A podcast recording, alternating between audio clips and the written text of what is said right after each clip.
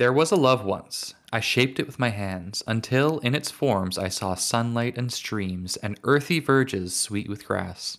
It fit easily into my pack, and made peaceful the years of wandering through forests in retreat and down the river's tragic flow. On the day we broke upon the shore of a distant land, I fled, cold and bereft, fighting curtains of ash up through the snows of the pass. In the heaps of spoil, among an enemy victorious, my love floundered in the cracked company of kin, broken down blow upon blow. And now, as my days lower into the sleep of regret, I dream of fresh clay, finding these old hands where the wind sings of love.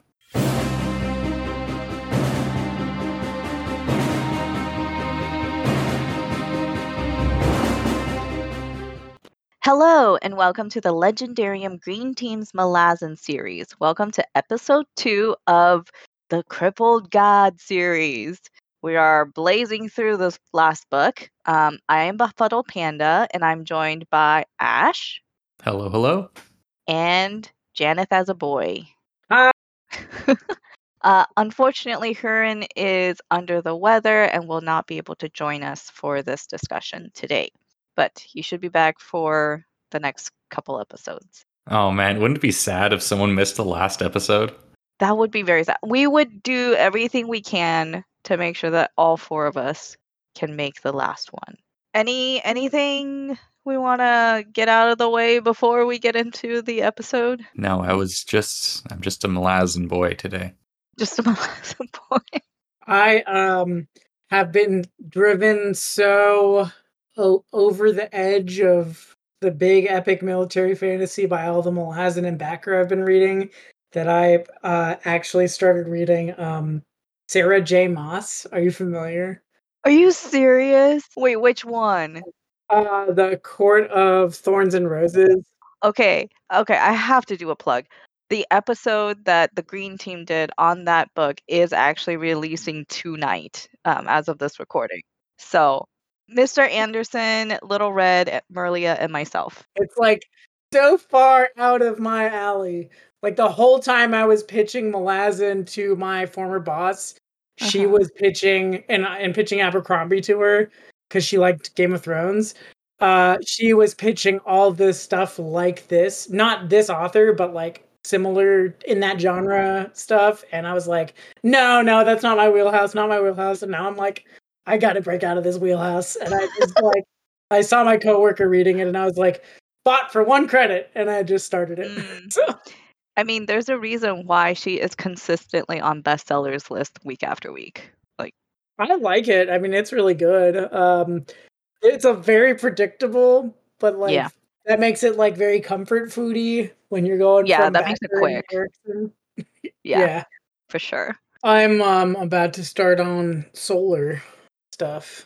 Solar stuff? Mm-hmm. I just that mean? ordered a book to study for the uh NABCEP or whatever it's called, the associ- the associate exam, certify you to work in solar. Oh, I did not. Like solar you know, panels? Uh, yeah, like designing them or selling them or installing them or uh, that.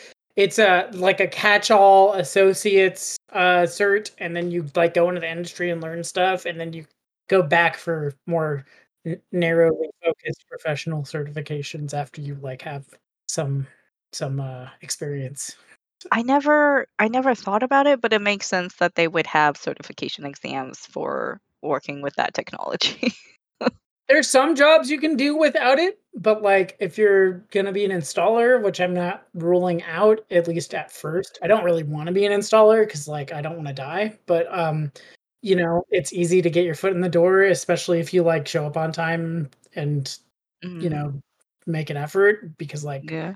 that uh, not to be stereotyping construction workers or anything but like a lot of solar panel installers are stoners who don't show up on time and don't take it seriously and don't want to like Mm. put the effort in so if you do that you can like rise up very quickly and out of installing i hopefully can avoid that my dad didn't ever was never an installer and i like living and not falling off a roof or electrocuting myself but but having the certification means you learn stuff that makes you less likely to electrocute yourself, at least. Yes. Maybe not less likely to fall off a roof, but uh but yeah, uh, I would much rather be anywhere else but on the installing side of things. But you know, I'll see what I can do.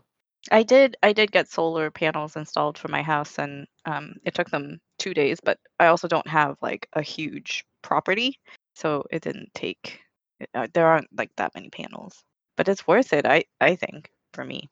Uh, do you have summaries for us, Ash? Why, yes, I do. Oh, all right. They were actually quick. Yeah, I didn't post them this time. Uh, they, I, I wrote them like a like an hour or two ago. They were quick to write this time. That was a Oh, nice really? break. yeah, Oh, good. I was expecting them to be horrible once again, but no. Chapter 8 Felash's handmaiden rece- retrieves a ship from Omtose Phellack. Silchas Ruin picks up a new sword. The Liosan breach Kurald Galain. Uh, I think it was the opening scene for chapter eight. That was disgusting. Uh, it was like Thorol. It said Thorol fell, her screams deadening to choking, hacking sounds as shards crawled down her throat. She writhed and twitched, and the swarm grew sluggish, feeding, fattening. I was like, oh, since when did I walk into a horror novel? Since when? I mean, since like at least probably Gardens, if not Deadhouse Gates. it's kind it's a different kind of horror because this is like i don't i'll be honest with you i don't really understand the shards it seemed more like you know um gross creepy crawly things kind of situation. I don't know what they are though. There, uh, you can think of them as l- like locusts, kind of. oh okay. Uh, oh there's- okay. there is i remember. But yeah, yes there was a description of them. Yeah, see i blocked it out of my head because i was like i don't want to know this. Too traumatic. Yeah. gross. Yeah, and then it's it makes for quite a contrast when it's you know the like immediately the children start eating the the the shards themselves. yeah. Yeah i guess you know you you need food so They're doing what it takes to survive. Yeah. Omtose Phellack. I, okay, I don't know if she actually goes to Omtose Phellack, but the the hold that Flash's handmaiden goes into, Mhm. I, I find it just kind of like hilarious how inhospitable it was. You know, Mhm. she gets attacked by like voles.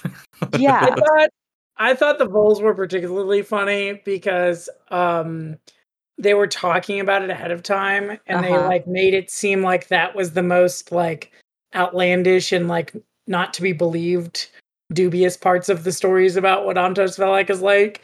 And then she's like, Oh, the Vols and I was like, Yeah, it's great. yeah, she's just bleeding everywhere. Wait, so I mean, I think it is interesting where based on what we know so far up to this point about Tospalak was it should be icy and that's really all Mhm. there is. It's- like I just think of Antarctica for some, you know, relatable imagery. But then you go in there, she goes in there and it's like, oh, there's a whole forest and there are animals in there. It's more like Alaska. Alaska. Yeah. Because it's like there's a whole wilderness. But yeah. it's also icy. yeah, that's true. I think it's somewhat ambiguous if it is actually Omtose Phellack, like Right. uh, Sister Equity later is like, no, that that, that couldn't That have been can't Omtose be. Phellack. Hood himself doesn't take a stance on the issue, but they like it is his ship that they get. So I think it's entirely possible that it's just like when Flash opened the the thing, Hood was all like just guiding them to what they need, and what they needed was a ship. So Hmm. this is where he had a ship. So who knows if it's actually Omtose Phellack? It could be, you know. I think it's Omtose Phellack because otherwise, why would the rumors about what the worst thing she would encounter in Omtose Phellack match what she actually encounters? Like, I don't know. it had to come seems- from something true. Yeah, it seems to me like just like him trying to like kind of give a little bit more depth to Omtose Phellack. Like, no, obviously it's not just ice in there. Much like you know when they go to the um the mm, Liosan Warren and House of Chains, it's not just fire. Like there's other things going on there. Yeah, my only problem with um okay, my main problem with this is that um since Omtose Phellack is not just ice aspected but death aspected, it's and of course Steve has his little spiel about contradictions here, so it might not be a problem. This this seems to contradict like this like this seems to be like a place of overwhelming life. Uh-huh. Um uh whereas, you know, a, an ice death aspected thing doesn't seem like it would be like that to me. you know what is interesting? Uh, this is a tangent.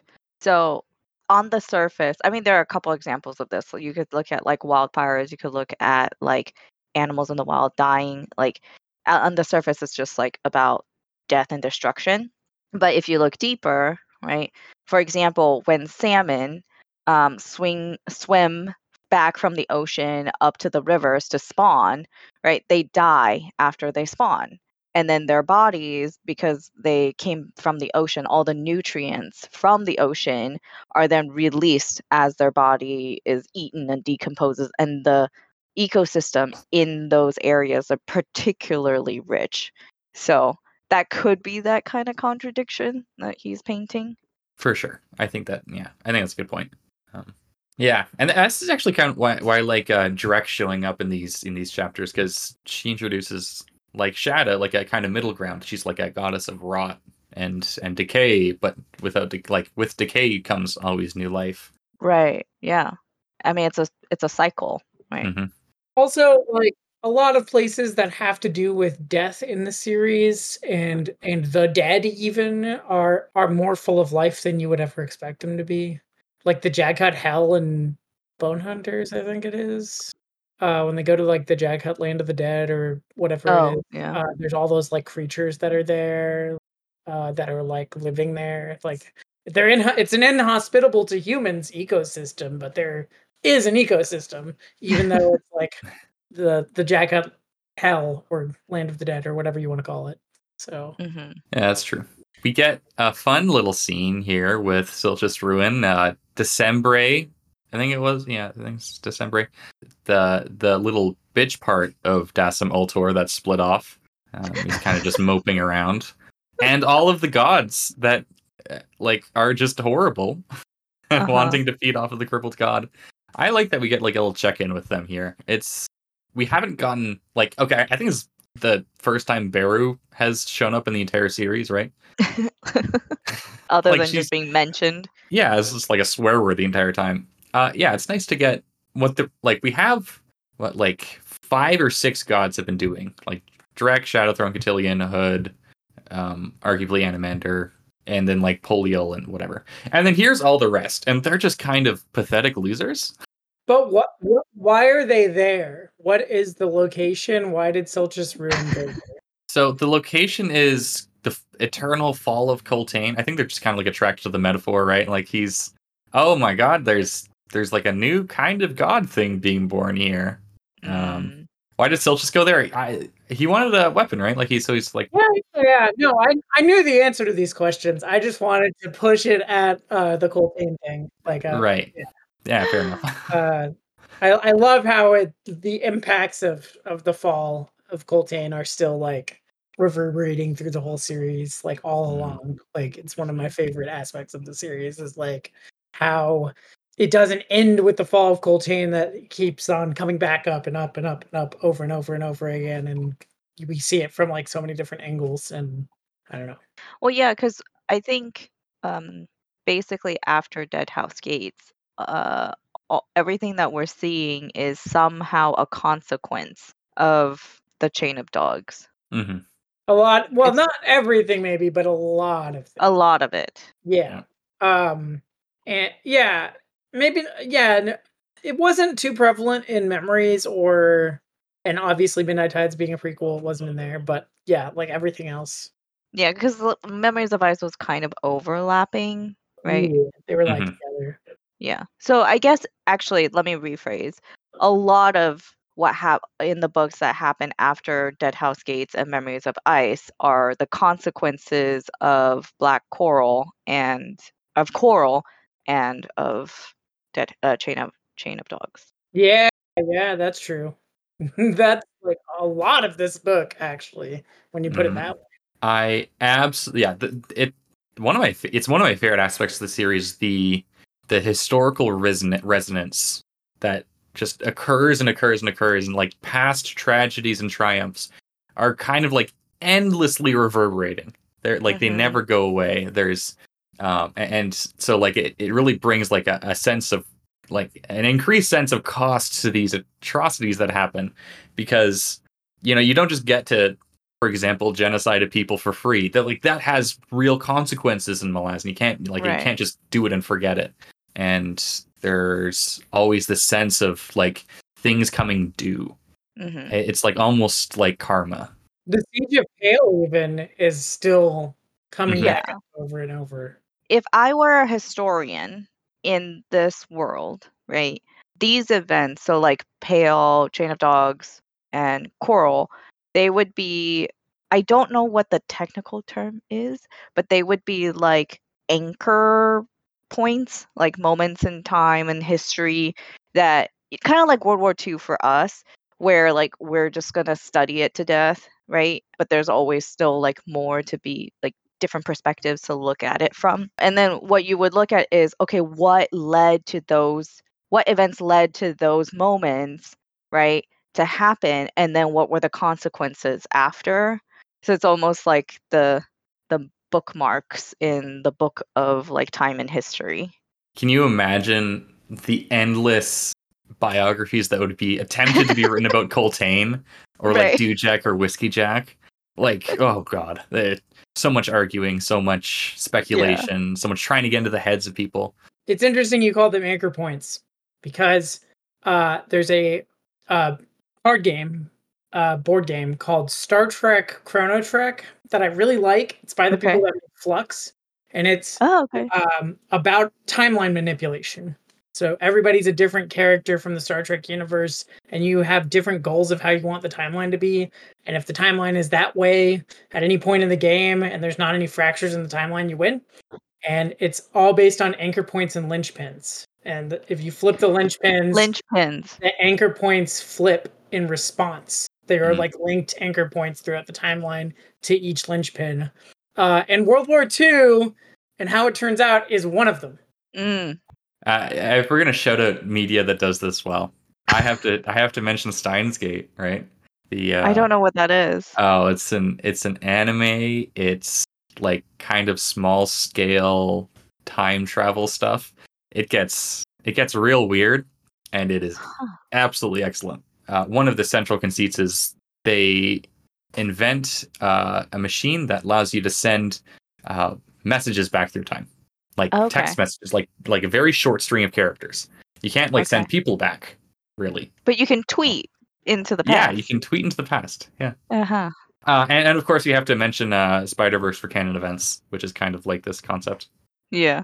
Yep. Although in this case, it's not like people are trying to go back to change what happened. And yeah, it's, I guess that would be an interesting um, kind of like exercise, thinking exercise, thought exercise to do after we finish the, the series is what events would you have changed? Oh, Malazan counterfactuals? what the consequences of that would be? yes, that is a fantastic. That could be an entire sub series. I love that idea. That is fantastic. Yes, yes, yes. We get Oh we get some educated Malazan fans on, like um Leon. Yeah. they they can, they can provide a bit of class to our speculations. Oh, okay. And then AP can make a video about how we're all idiots. and- Yeah. Yeah, AP's like, no, it doesn't really make sense to do this. Like, uh, counterfactuals, historians well know is like a, it's like a futile endeavor to predict anything. It's a waste of time, but I guess it's fun. So you uneducated masses can do it if you want. You know, we'll just invite him onto the episode and then he can just tell that to our faces. You just There go. loudly roll his eyes at us. Yeah, absolutely. Okay. So the weapon that Shadow Throne gives Silchas Ruin, is that is it Dragnipur? No. No, Dragnipur it's is a just husk shattered. sword. A husk oh, okay. Oh, and and husk swords can kill dragons. Yeah, that's it's it's sort of what they're sort of what they're made for, or at least this is what Shadow Throne and Silchas claim they're made for. Well, later on, um, in like chapter thirteen, right, with uh Yedan Derryg, he has a husk sword too. Yes. Yes, he found a husk sword on the beach and it had been shattered, but over the eons it, it kind of reforged itself, which is a neat concept. Reforge itself, huh? Yeah. Kind of like a metaphor for the shake themselves, eh? I thought that he found it broken and it reforged itself like in real time, like in front of in before his eyes, kind of thing. But maybe I misunderstood it. I don't remember. I don't think it's super important which of the two it is. But uh, Well, is it alive? yeah, I, Husk swords are probably the most alive weapons in the in the series. I would say. Oh, oh, this is news to me. For more Yeah. on this, read Kharkanas. Yeah. uh, when you said the dragon thing, I'm like trying so hard not to say things from Kharkanas. so Ah, that's all I'll say. yeah, yeah. Unfortunately, it's a Carcana subject.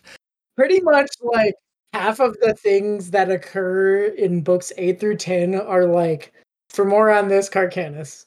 Well, like okay, here here we haven't done the spoiler episodes since book seven, I think. Almost all of them involve Hurin and I just saying, "Well, this is this is Kark stuff." like everything in the series, like as we were talking about, like the historical resonances, everything in the series is like kind of directly informed by the events of Kharkanas that happened so like so long ago, right? Yeah, but it feels like it feels like once you get to book eight, he's almost like writing for Kharkanas. Like he's getting ready to write Kharkanas, and like so it's much more like i- intensive. Yes, I see. yeah. I agree. Okay. I okay, but all of these things can be fully enjoyed without Kharkanas. I will say. Yes, that's true too. You know what you need to know about the Husk swords. You, like there is Got it. more, but you know what you need to know. Okay, just to confirm, because I, I feel like I did miss this reading up to this point. Dragnipur as a sword does not exist anymore. Yes, it was Okay. unmade. Completely. Got it. Yes, by Caladan Brood. That's how Dr- Draconus got out. That's how Hood got out. Right, because he used the hammer on the sword, but it's not like the sword is just shattered and could be put back together. Probably not. Okay. This is a question that I don't know the answer to either. Oh, okay. All right. Got it. But for more on the aftermath of the events of Darujhistan and Toll the Hounds, read Orb Scepter Throne. And Caladan Brood is in it, and what he does next is in it. Okay. Got it. Um I did have a question. So like one of my main qualms about villains, a lot of how a lot of times of how villains are portrayed is like I just want to destroy everything. I want to destroy the world, you know? And it's like what comes after? Like what happens after you achieve that goal? Right? And for the Forkrul Assail, so they want to get rid of humanity. hmm And then what? Yeah, they want. uh, So the, so far, what I've gathered on the reread, I don't remember if there's more to it in the later sections of the book from the first read. Is that they want like they think it would be just to have a world in which there is no capacity for like for injustice because there's no sentient beings besides maybe themselves question mark that are able to you know perpetuate injustice against other beings. So they want like tranquility, complete Uh-huh. tranquility. The reading I have of them here, and yeah, I, I I also don't remember if more is is really laid out in the later sections. But the reading I have is that they have noticed how toxic the relationship humans have to themselves and to nature is, and they say, Okay. okay, this needs to end now. Like all of these, all of these injustices that we've seen throughout the series, they're just going to keep happening again and again and again and again and we need to break this cycle and the only way to break this cycle is for things to be exterminated he's kind they're kind of like um you know agent smith in the matrix Yeah. you know like humans are a virus they like they're they're not Uh-huh. actually mammals they're they they stink they need we Uh-huh. need to get rid of them so i don't know how far this extends to the other races for them but yes the confluence that all of these species the, the Liosan the forkrulasail Olar Ethil like all of them have realized there are things that humans are uniquely, uniquely destructive for and it's not worth keeping around But the problem wouldn't it be like for all the gods that are in play who like side with the Forkrul Assail? If there are no humans, then the gods would have no worshippers? Aren't the gods against the Forkrul Assail though? They want to keep feeding on the crippled god. they And, do uh, want to keep yeah And the elders want to get rid of those gods that want to keep feeding on the crippled god. So they do want to wipe out all humans, but they want to wipe out the Forkrul Assail too. Okay. and they want to regain control and get all those gods that have those human worshippers out of the picture. Okay, so they want to mm-hmm. selectively kill off humans. Who? The gods. These ra- other gods. Th- They they don't. I don't know that they want to get rid of humans. I think they just want to keep feeding on the. On the Okay. Fork of the Ship. Yeah, so the there's like a lot of un, uneasy alliance that's going on between these these factions. Like as we see, even the Forkrul Assail aren't really unified in this goal. Like Right. um, Sister Equity is like, well, we can kind of keep humans as livestock and just like cull them re- like repeatedly, Mm. and you know, kind of keep around like populations of them um, in the name of balance. And I don't think the Elder Gods, besides Olar Ethil, want to get rid of humans. They just want them to be like subservient. So Okay. they're kind like they're kind of like in an easy an easy truce where they're like, okay, well, the dominance of the humans has to go, so we can agree on that. And they're all just planning on like taking advantage of the others at uh, you know when the time is right. Okay. Got Well, it. they were saying that by releasing Korabas, they would be ending the world. Ye- Uh, that we do get more context on later in this book, I think. Right? We we do know Errastas wants to be like master of the Holdskin. He wants to kill the Warrens, right? And, Mhm. restrict the access of magic. Once again, like they, p- humans will need to to go through the Elder Gods again. They will need to beseech their aid, and you know, like they'll they'll need to be over over all, all powerful again. see. Yeah, yeah. because K'rul, the thing that K'rul had did, he was he democratized the entire thing. It's like everyone can use magic now if they want to. Um, and Errastas is very angry about this. He wants to go back to the way things were. got it. Took him long enough to be angry about it. Yeah, He he was just like just sitting on his butt for hundreds of years, you know. thousands, Yeah. tens of thousands. And then suddenly he cares. Well, don't know. maybe it was he has cared. It's just that uh things have gotten less and less in his favor and now he's like, okay, I gotta do something about it. there I forget why he like kind of wakes up. It, it it's in book five and seven. There's reasons why he does come kind of kind of come back around. Yeah, um, I think a very underrated reason or overlooked reason is Feather Witch's influence on him. It, it kind of gets called out, I think, in this book or maybe the Dust of Dreams, but like she she changed how he saw things Right. because of her relationship to him. Like she was a very power hungry person, yeah. and his behavior noticeably changes at the end of Midnight Tides, but also during Reaper's Gale. He he kind of Yeah, wakes yeah, up yeah. like that. Um, but he had initially renounced it for a lot of reasons that are kind of ambiguous. Like there's a lot of, they're suggested he one my the one that I like most is like people were praying to him for all these things, and then he realized these prayers are contradictory. Like it's a zero sum game. If I grant some people's wishes, I need to mess with other people because well, yeah, they're praying for their own selfish means. So eventually he got just tired of it and said, "Okay, I'm just leaving this pointless game." Yeah which I don't blame him. Yeah, Okay. right. I For can that. see For yeah, that for that part. But yeah, okay. Your explanation of Feather Witch's influence on him makes uh, makes a lot of sense to me. But back to your original sort of question about the Forkrul Assail uh, and what after. There is sort of, we do kind of know that there a little bit about their agenda for other species. Uh, they at least have a tenuous alliance, I think, with. I think it's been implied that they have a tenuous alliance with the Liosan and the Nah'ruk. Yeah. So, Yeah. so the Chamal and the Andii are on the chopping block too. At least, and, and and you know maybe they're allies eventually, but at least like for the for now, it's That's true. kind of like the the three Law and Order factions against the three like more libertarian races. I don't know if that's the way I would put it exactly, but you know what I mean. Like they are a little less concerned about like having you know this like fascistic order Yeah. uh, you know, to the at least to that degree. I'm not saying there's none of that among humans or, you know, whatever. I mean, there's clearly still some remnants of the feudal system with the Andii, but you know what I mean. Like, there's this Yes, very yeah. tight law and order approach with the Leos and the Assail and the Nah'ruk.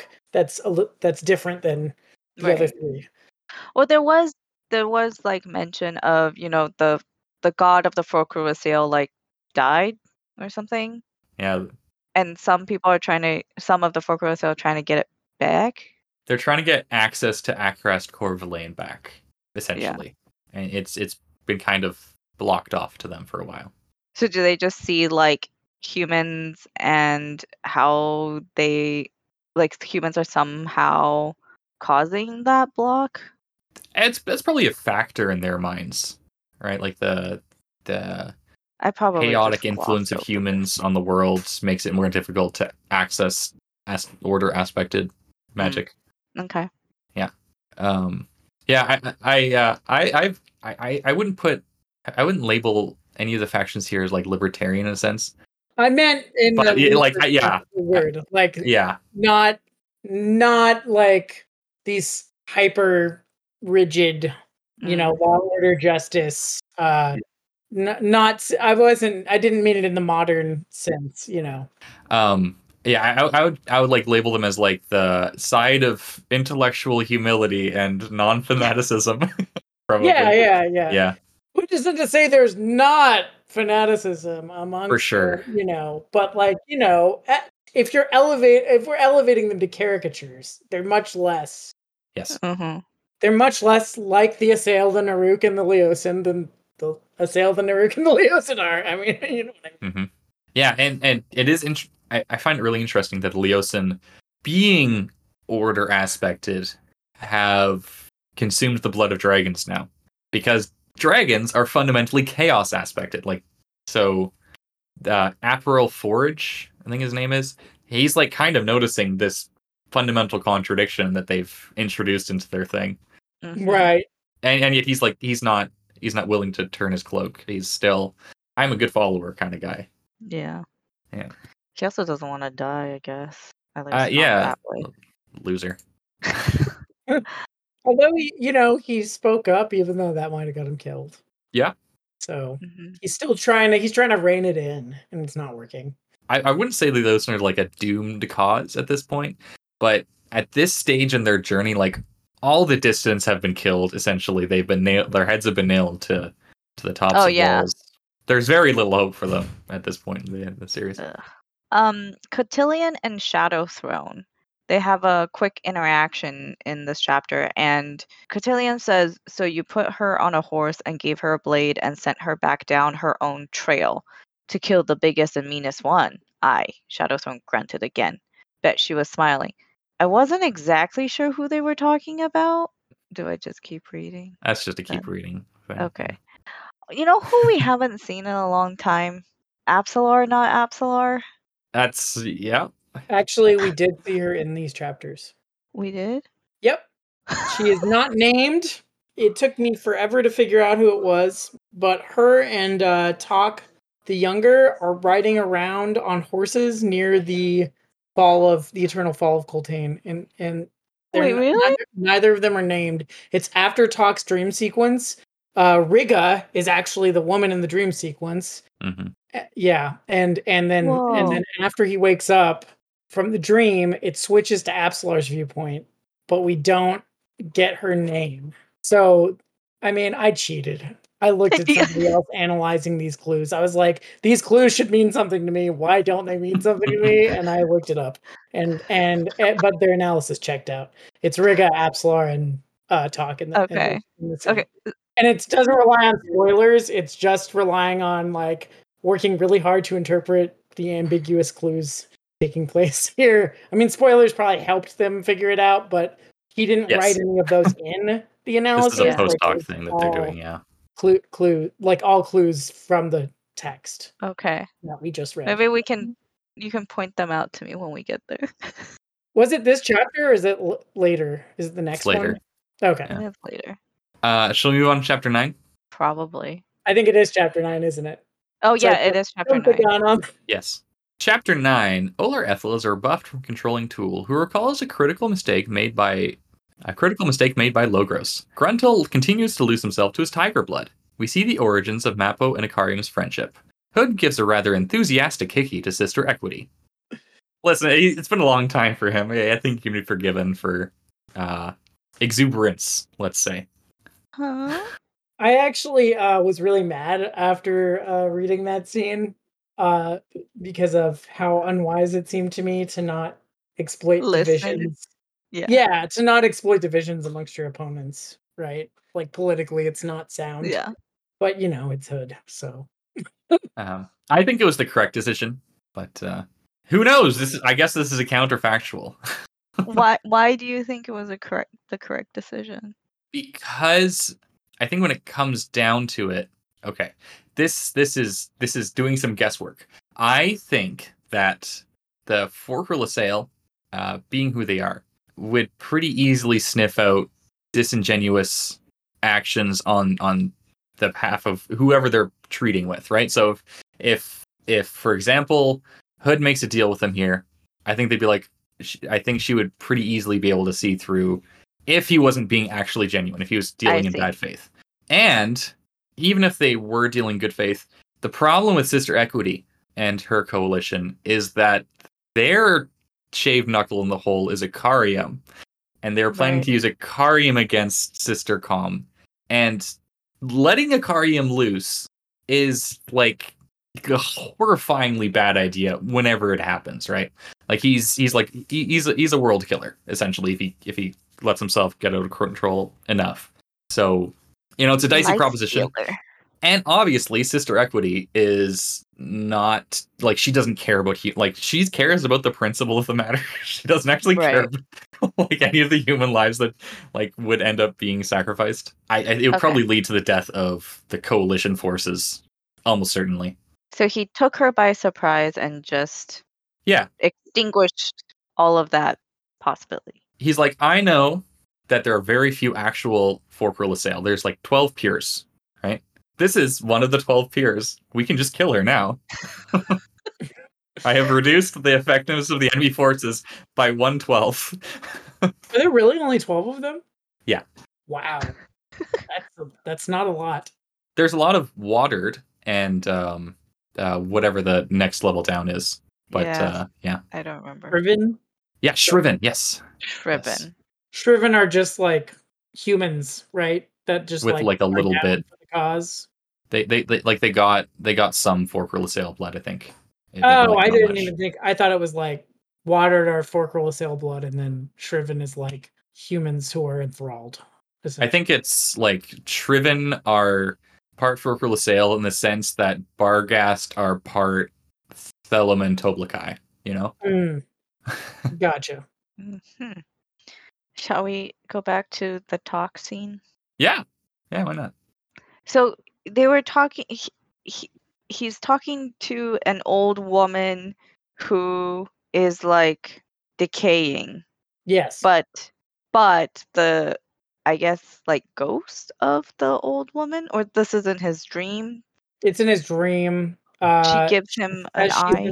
hold of love, which is interesting. Uh, Uh-huh. and she plucks her eye out and tosses Yeah. it to the fire, Oh, tosses it in the fire. Yeah. And it's wax. She was a wax witch. Oh, I see. So, and then like in the very next scene, you have Absalar. So, it kind of like there's like a connection. Okay, I kept thinking was Lostara Yil, but that's I don't know because um someone was now riding beside her on a huge gaunt horse, black as the sky overhead. She twisted round to glare at him. This is this is you? A flash of a grin and then sorry. Oh my goodness. Sorry. Yeah, that was one of the clues. Oh. Yeah, yeah. And the black horse is like Toc's undead steed. Oh. When And will there- it end? How should I know when the damn gate closes? It's good to see you again, you idiot. Does he even know you're here? Da da da da da. Oh my goodness. He is probably Crocus. I don't know. Yeah, it says he leaned closer, shouted, It's good to see you again. And then she says, You idiot. Does he even know you're here? Oh, that might be Whiskey Jack then. That's Whiskey Jack. Oh Does my he even know you're here to talk? Uh, He's just talking about Whiskey Jack, right? I have no idea. Either that or Tool. And to that question, he only ans- his only answer was another grin. Where had he been? The man had ever infuriated her. And now here he was at her side, reminding her of all the reasons she'd had the first time first time round for doing for doing what she did. Growling another curse, she shot him a glare. Will this get any worse? And then he says, Only when we leave. And then she thinks God's below the things I'll do for love. So that's why I was thinking, oh, is this like Pearl coming out from the grave with Lostara? But that's obviously wrong. Yeah, No, he's dead as a doornail. Okay. He's not very bad. he's yeah. So, okay, because I thought the gods below, the things I'll do for love. I thought she was um saying that the things that she would do for him, who is now riding beside her, whom she loves, but that's not the case. Yeah, no, she's talking about Crocus. Yeah. Yeah. Uh, Cutter, whatever. No, it was Crocus again. Yeah, Yeah. Yeah, had his moment. To her, what she cares about is Crocus in any case. Yeah. Right. She doesn't care about Cutter. Cutter's like a mistake in her opinion. Cutter is yeah. It's a failure of communication. I read that and I thought I understood it, and then here I am, like, no, I did not understand it. I mean, I read it and I knew I didn't understand it, and that's why I cheated. so I just like, I have to know who these people are because on a reread, if I don't get it, I just have to look it up, right? Like I'm like, I've read I've read the books. Like if Mhm. I'm not getting it now, I'm not ever gonna get it. I don't. I, I don't have it in me to read it 50 times before I figure it out. You know.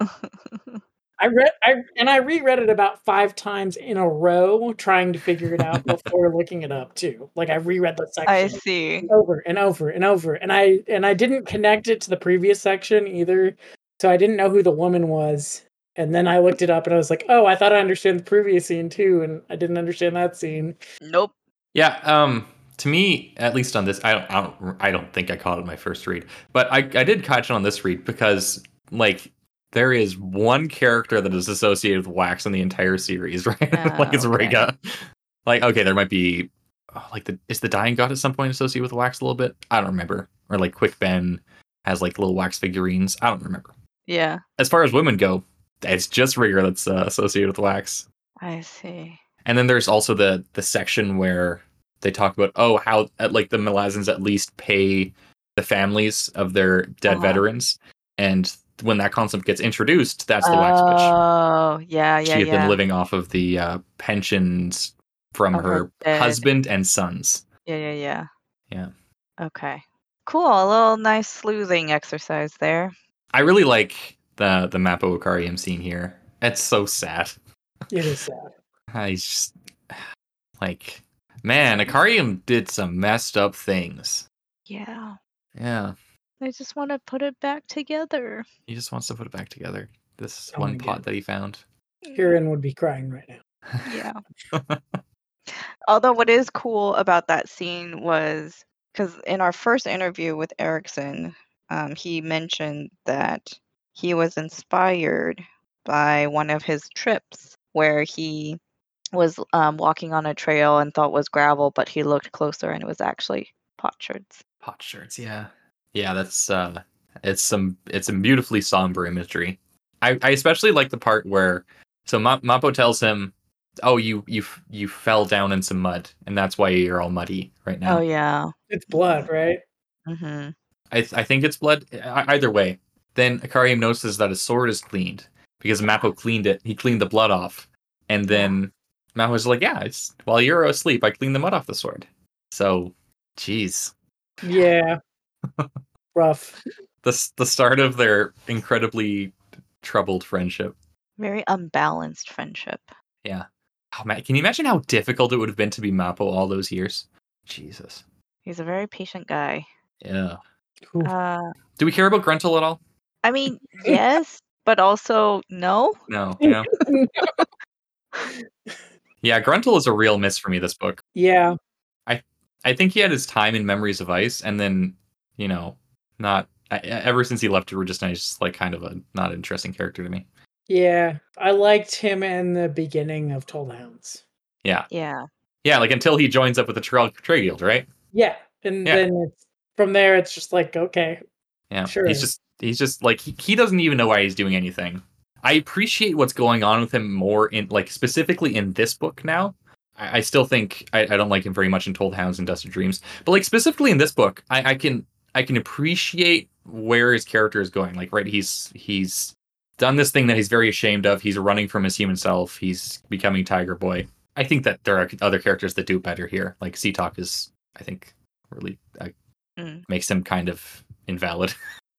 you know? Yeah. Yeah, I don't have much to say about Gruntle. Although, okay, he is a good vehicle for showing the cycles continuing into the future. Mm. I will, I will give that. Tool and the the T'lan Imass stuff. Interesting, kind of. Right? Like Logros was like, ah, he's gonna Dassem Ultor is gonna be our new god. Congratulations, Dassem Ultor, who was himself is very upset about this entire thing. Yeah. And Tool like protested, and Yeah. Logros thought it was because he was being replaced, but it was but for Tool it was because like don't do what you did to me to Yeah. anyone else. Like that's horrible. like This poor Come on. guy. Have you not learned anything, Logros? Turns out no, Logros has not learned anything. Ugh. And then yeah, all the Imass around him were just kind of like, oh, oh Jesus. yeah, Right. Yeah. because his thoughts are just like blasting. Hmm He doesn't even know it. That like that is such an such like an emo anime like little subplot, you know? Like his his dark emotions are like, oh, everyone around him is like, oh no, like constantly, but he's just like trapped in his own brain. Who are we talking about? Tool. Oh, okay. Yeah, because he's just like walking alone, and then like uh, he's walking along, and then all the Imass are like they're slave to his will, and Oh, you know, yeah. like they're all like, oh, the pathos. right. In that section, th- something, an exchange between Ulag and Rist Ristalev, Mhm.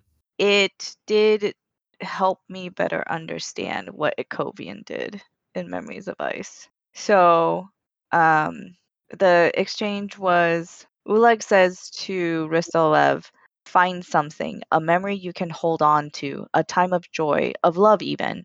When the moment comes, he paused, as if struggling with his words. When the time comes and you are driven to your knees, when the world turns its face from you on all sides, when you fall inside yourself and fall and fall, find your moment, your dream of peace. There is none, she whispered. I remember only grief. Find it, he hissed. You must. He will see us all destroyed. That is the only peace I now dream of, Ulag.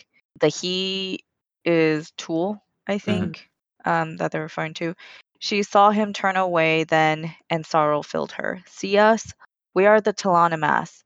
We are the glory of immortality. When oblivion comes, I shall kiss it, and in my mind I shall ride into the void on a river of tears, on a river of tears. And I think it's just like all the th- um, parts leading up to this particular exchange was, and especially when you see um, Tool not being able to get that release of death, right? And he had to come back as a T'lan Imass and the suffering that it caused him.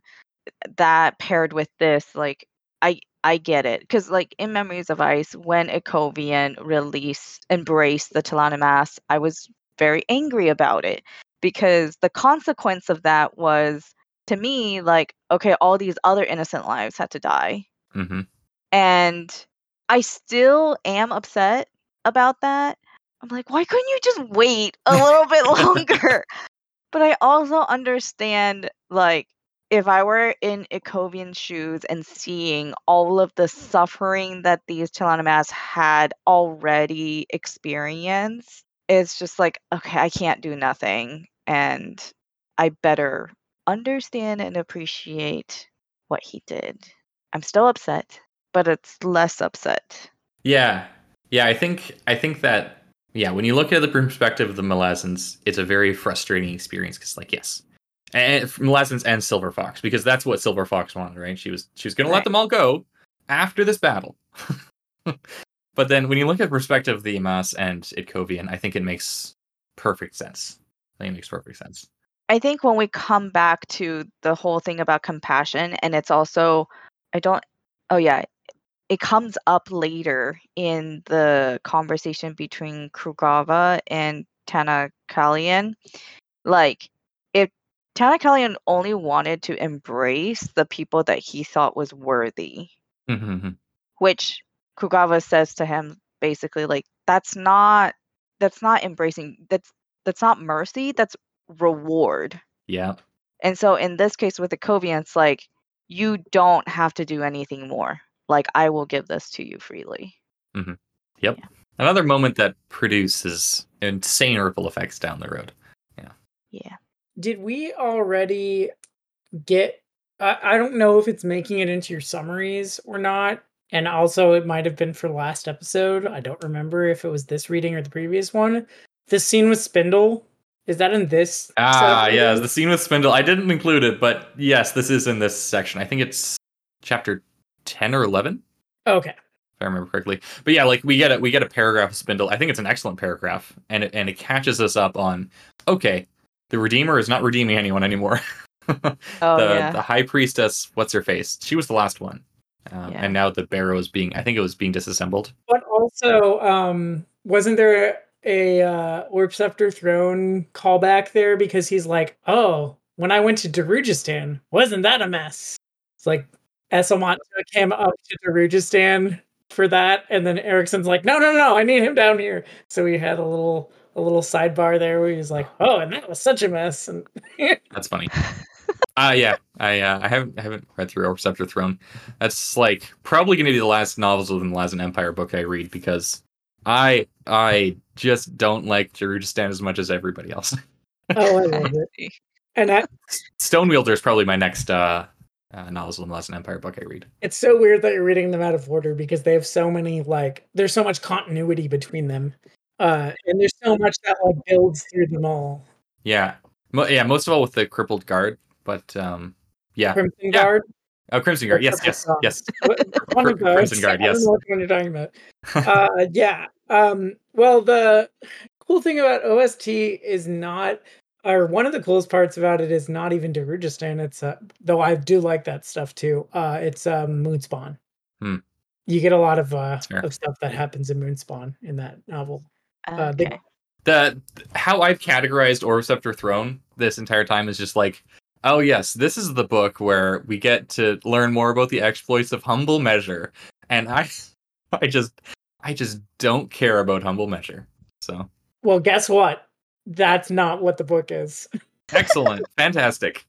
It it does deal with that a little bit, but it like subverts what you would expect it to be. So like I expected yeah. that and I also didn't care about it. And Great. I'm really glad that it's not the book that I that I read.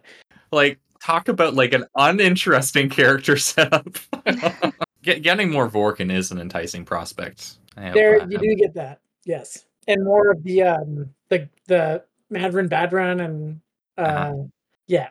And and Malagrel or wait no not Malagrel the other Ralik Relic Nom. Nom. They have the same name. It's just switched few letters. Yeah. Anyway, Shall we go to chapter ten? yes. Excellent. Chapter 10 Stormy and Gessler take command of the Allied forces. Tanakalian takes command of the Grey Wolves. Krugara- Krughava has a therapy session with Spax and Abrastal. You know what? Good for Tanakalian. You know, he's, he's he's lived he's fulfilled his dreams of usurping Krughava. He did it through facts and logic. And uh, the Grey Wolves have been revealed, I think, to the reader as uh, a great example of why you necess- shouldn't necessarily uh, put a lot of trust in religious fanatics that you don't know the religion of. Although it's pretty clear that there's like more than one strand of thought in that religion, and that Mhm. his his is like the most like regressive and like kind of like rejected by the majority of the followers of that religion, and he's like kind of like usurping it for this like old, previously abandoned dogmatic interpretation. So, So, how I read that scene was, and I think this is supported, there has been like a fundamental tension in the cult for a very long time, like the the the culture of the Perish for a very long time. They're like, how do we reconcile the fact that we worship these wolves and you know and, and have them as our as our gods of war and are humans that do human stuff and fight in these often pointless conflicts that have actually nothing to do with wolves. And I think he, I think Tana Kelly makes some really good points, right? Like Krughava, she she kind of admits she's not actually serving the wolves. She's Right. she's like I'm gonna reform this religion for good purposes, essentially, and she doesn't tell anybody about it. So when Tana Kelly makes this declaration, the debate, whatever, he's like using these established tenets of the, that they have. It's like, okay, here is here is how I see a religion, um, and here is why we can't do what Krughava does because she's you know, there's a tension between the wolves and the adjunct. And since we're a cult of the wolves, we need to follow the wolves. And they're like, oh, yeah, I guess this makes sense. And then Krughava kind of has to go away. But yeah, like there there clearly is multiple ways of seeing it. I think that Krughava's is the more minority view. No, because she talks about it. She talks about how over the years, the people who are most concerned by this stuff are the people who are concerned with like philosophy and esoterica and like it's more like the Destriants and like Mhm. not the not like every Perish gray sword or gray shield or whatever. It's like more like just like the the the people who are like thinking themselves to death essentially who are concerned with it. And he like picks up on the stuff they used to be concerned about. And uses it to drive home his his point.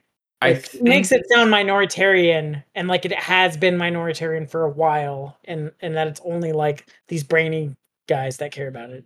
I think it it's very analogous to like uh, real life religious schisms, right? Like because most of the time religious schisms are founded on these really esoteric ideas that are only really able to be dealt with by the the thinkers of the religions, right? Like you have you have the early conflicts in Christianity about like okay, what's the nature of our faith? Is is Jesus of God or is he born of God? Right, and that produces like one of the really big schisms in Christianity. Um, most people probably don't actually understand what the arguments are there. But at the same time, you had a lot of very passionate people on both sides willing to follow both both factions because even if you don't have like a super grounded logical understanding, you can have an intuitive understanding of like the possible contradictions and wanting to resolve those. You know? Mhm. So I think that what happened with the Greyhelms here is that they sensed that there is a contradiction in the religion as it's currently stated, and they're just trying not to think about it. They they they follow Krughava because she's the mortal sword, she's the one they follow. But when Tanakalian comes out, they're convinced by his arguments because he makes a more coherent case grounded in the religion, whereas Krughava's vision of it is more aspirational, and she's kind of also taken off guard. Yeah. You know? Yeah, but the other problem is that like you have these cults to these war gods Mhm. that often are either operating in mercenary outfits or in like military outfits. Uh, Mhm. Like the Fenner cult in the Falaran like Legion of the Malazan Empire that uh Gessler tried to start. And then you have like the Grey Shields. Yep. Uh and Grey the- swords. Wait. Grey Swords is which one? Is that Grey this one? Swords is the Fenner cult, Yeah, later Grey- converted to right. Togg and Fanderay. right, right, And right. Okay. these are the Grey Helms. and they have they, they they've always done this mercenary thing and and they do, didn't seem very concerned like like what does the boar of Fenner care about whether or not Kapustan is mm-hmm. liberated you know what i mean like it doesn't it seems like it's a long-standing thing that they're just like war we do the war They do the war. you know, we take the contract and we do the war and that's it. And now Yeah. she's trying to make it more like, no, we do the religion. That's the more important thing.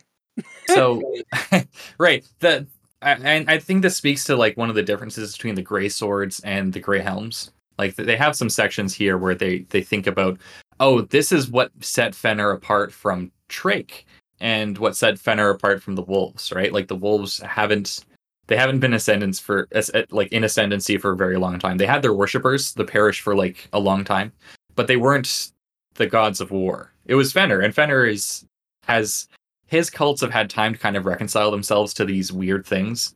But since the wolves have been sidelined for so long, they didn't have the chance to kind of mature in this way.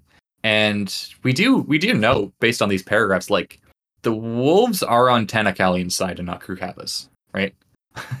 we get that through um Setoc. The wolves are uh, Setoc and I think Sister Equity. The wolves are actually allied with the Forkrul Assail. Yeah. Yeah.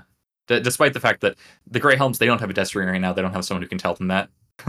they they probably get some level of osmo like godly osmosis. I don't know. The sentiments of the wolves kind of seep through, but not clearly. I mean, and it makes sense because the dichotomy that Tanakalian pro like draws up is nature versus humans. Mhm. right? And wolves represent nature. Yeah. And then there's the the dialogues like, oh, humans and nature aren't actually opposites. Yeah, later damage- on, Yeah. It's damage that humans do to nature is actually just Damage damage doing to themselves. themselves because they can't be fundamentally separated because that's an insane thing. Humans can't know nature and they're not like an Right. entirely separate thing. But you know, contradictions. Yes.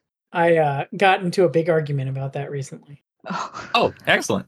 Somebody posted a meme of Karl Marx, and it said, "All all wealth comes from labor." So just jot that down. And I was like, actually, Marx made fun of that because all wealth comes from nature. He didn't agree with that, and they like Um, put me on blast for saying that.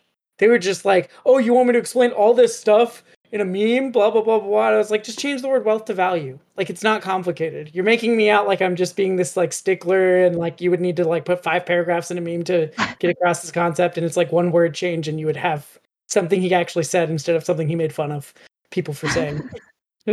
So- Nothing nothing more classic than Marxists arguing over precise meanings of what uh, the, the precise meanings of Marx, right? oh. he literally made fun of it. So I like, no, like I, I, I, I think you're in the right there. It's just you know, like this is what Marxists do. They they argue over what Marx said and what he didn't say and what he might have meant and what he didn't mean when he said what he all these things. but usually you get you get that with like weird ambiguous things that Yes. are like more in the weeds and like this is like literally something where i have a quote of him And it happens on all levels, right?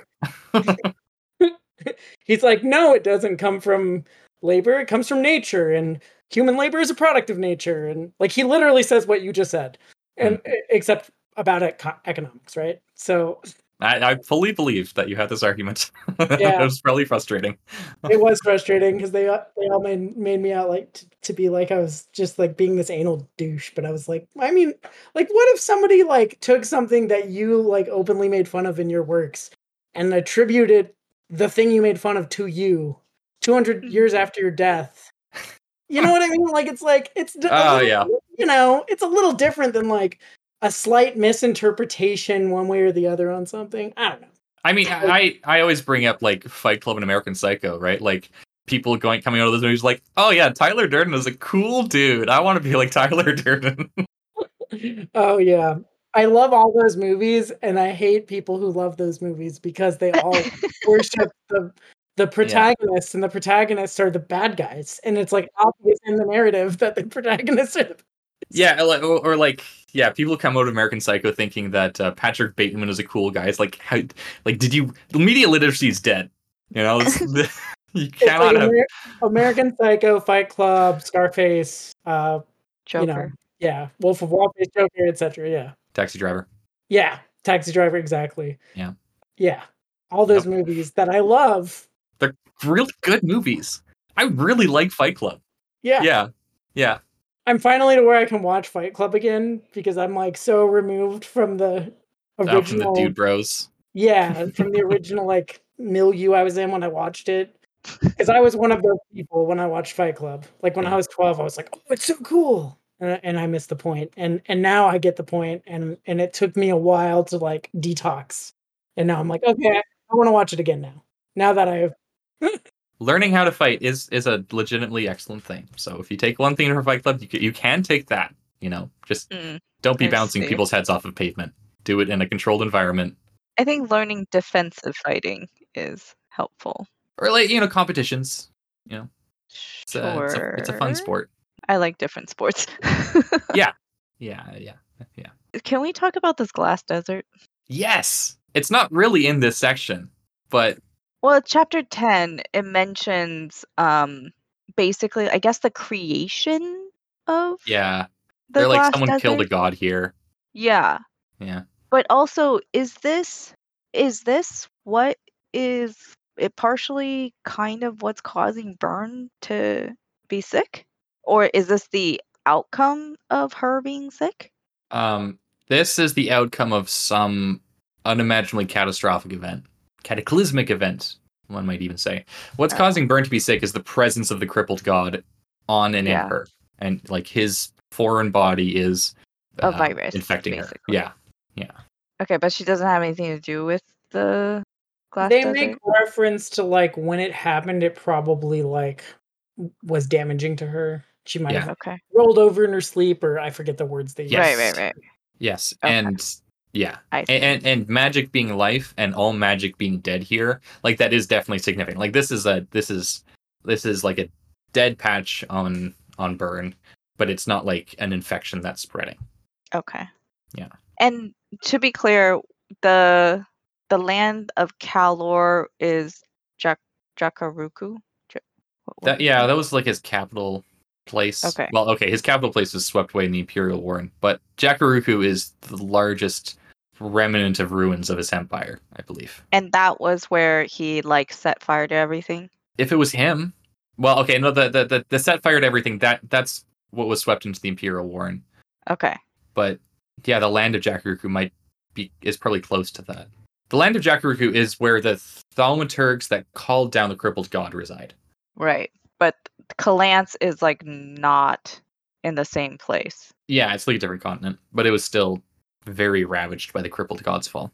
It's where the biggest parts of him fell.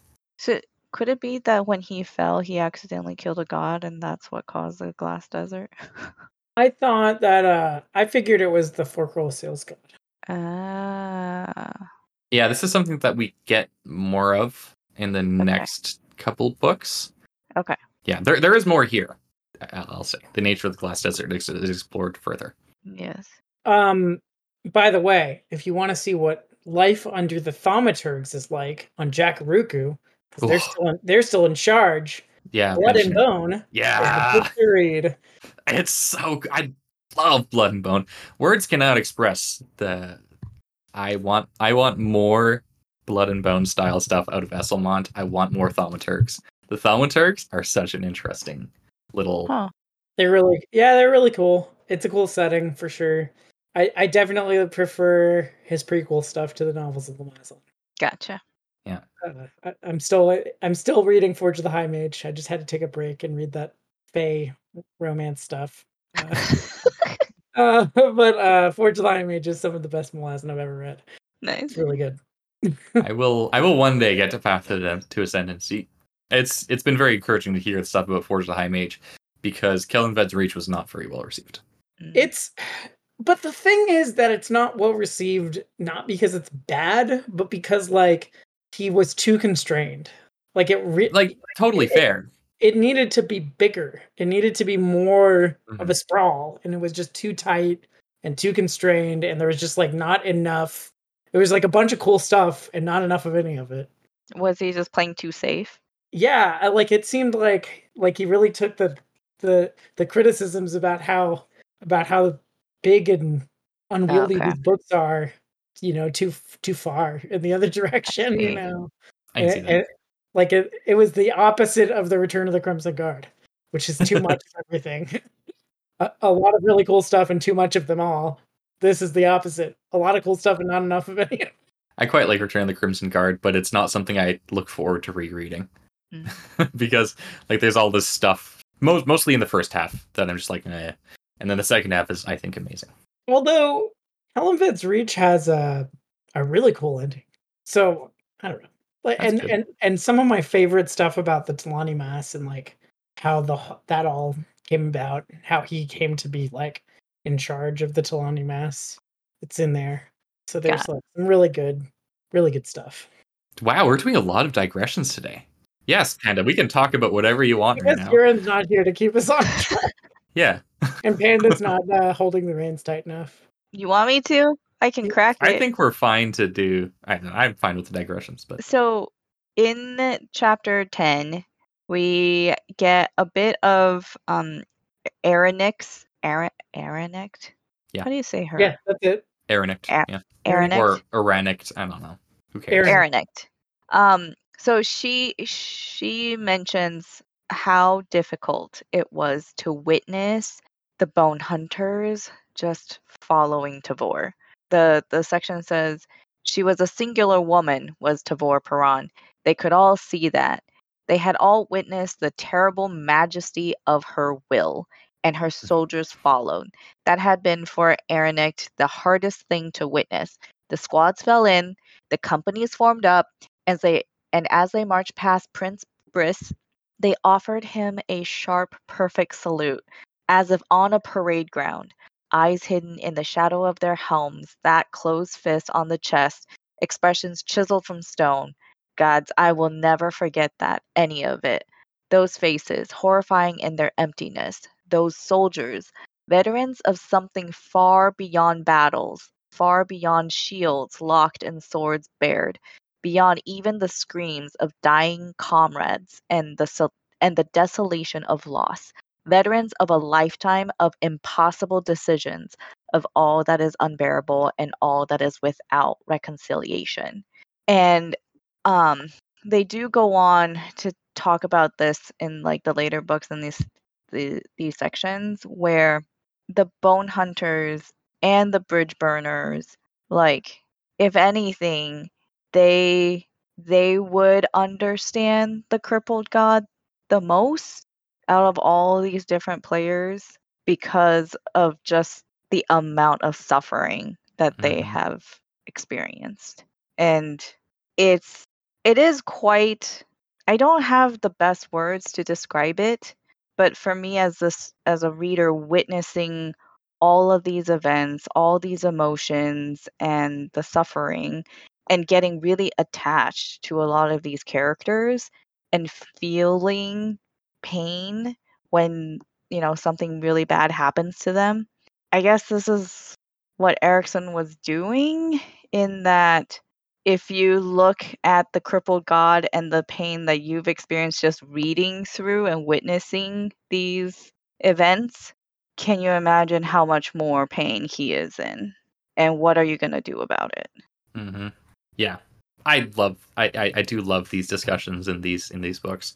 Like again, like what is it that makes these people special? Why are they able to do what they do? Why are they following this woman? What makes her special?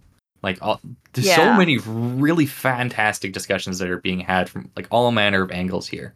And, And we do uh, get some answers that we Mhm. haven't gotten in many books to uh, that that last one you just said. Why are they like following? why her? Yeah. What? Why her? What's special about her? We get we finally get an answer to that question here. mhm. which i i get it like because you know i think it was i don't remember 100% who it was but they said that they saw this light this shiny thing in uh, um, Krughava Krughava. and their little therapy session. right like in her hands Yeah. and that was compassion Yeah. But that doesn't answer the question of why does Tavore have so much compassion? Like, Mm. what makes her the one to be able to do this and make this decision? And another question I have actually that I don't remember if the book answers is Okay. uh why? Like Right. what- how did she figure it all out? How did she how long has she known this is her mission for? And and and and when did she figure out like this was what she wanted to do with her life? Right. And like like how did she like was it like through studying the Malazan military stuff? Did she like keep going back further in history and study the the the, the fall and the chainings? Or like what made her realize like oh this guy Kaminsod, this is the one Right.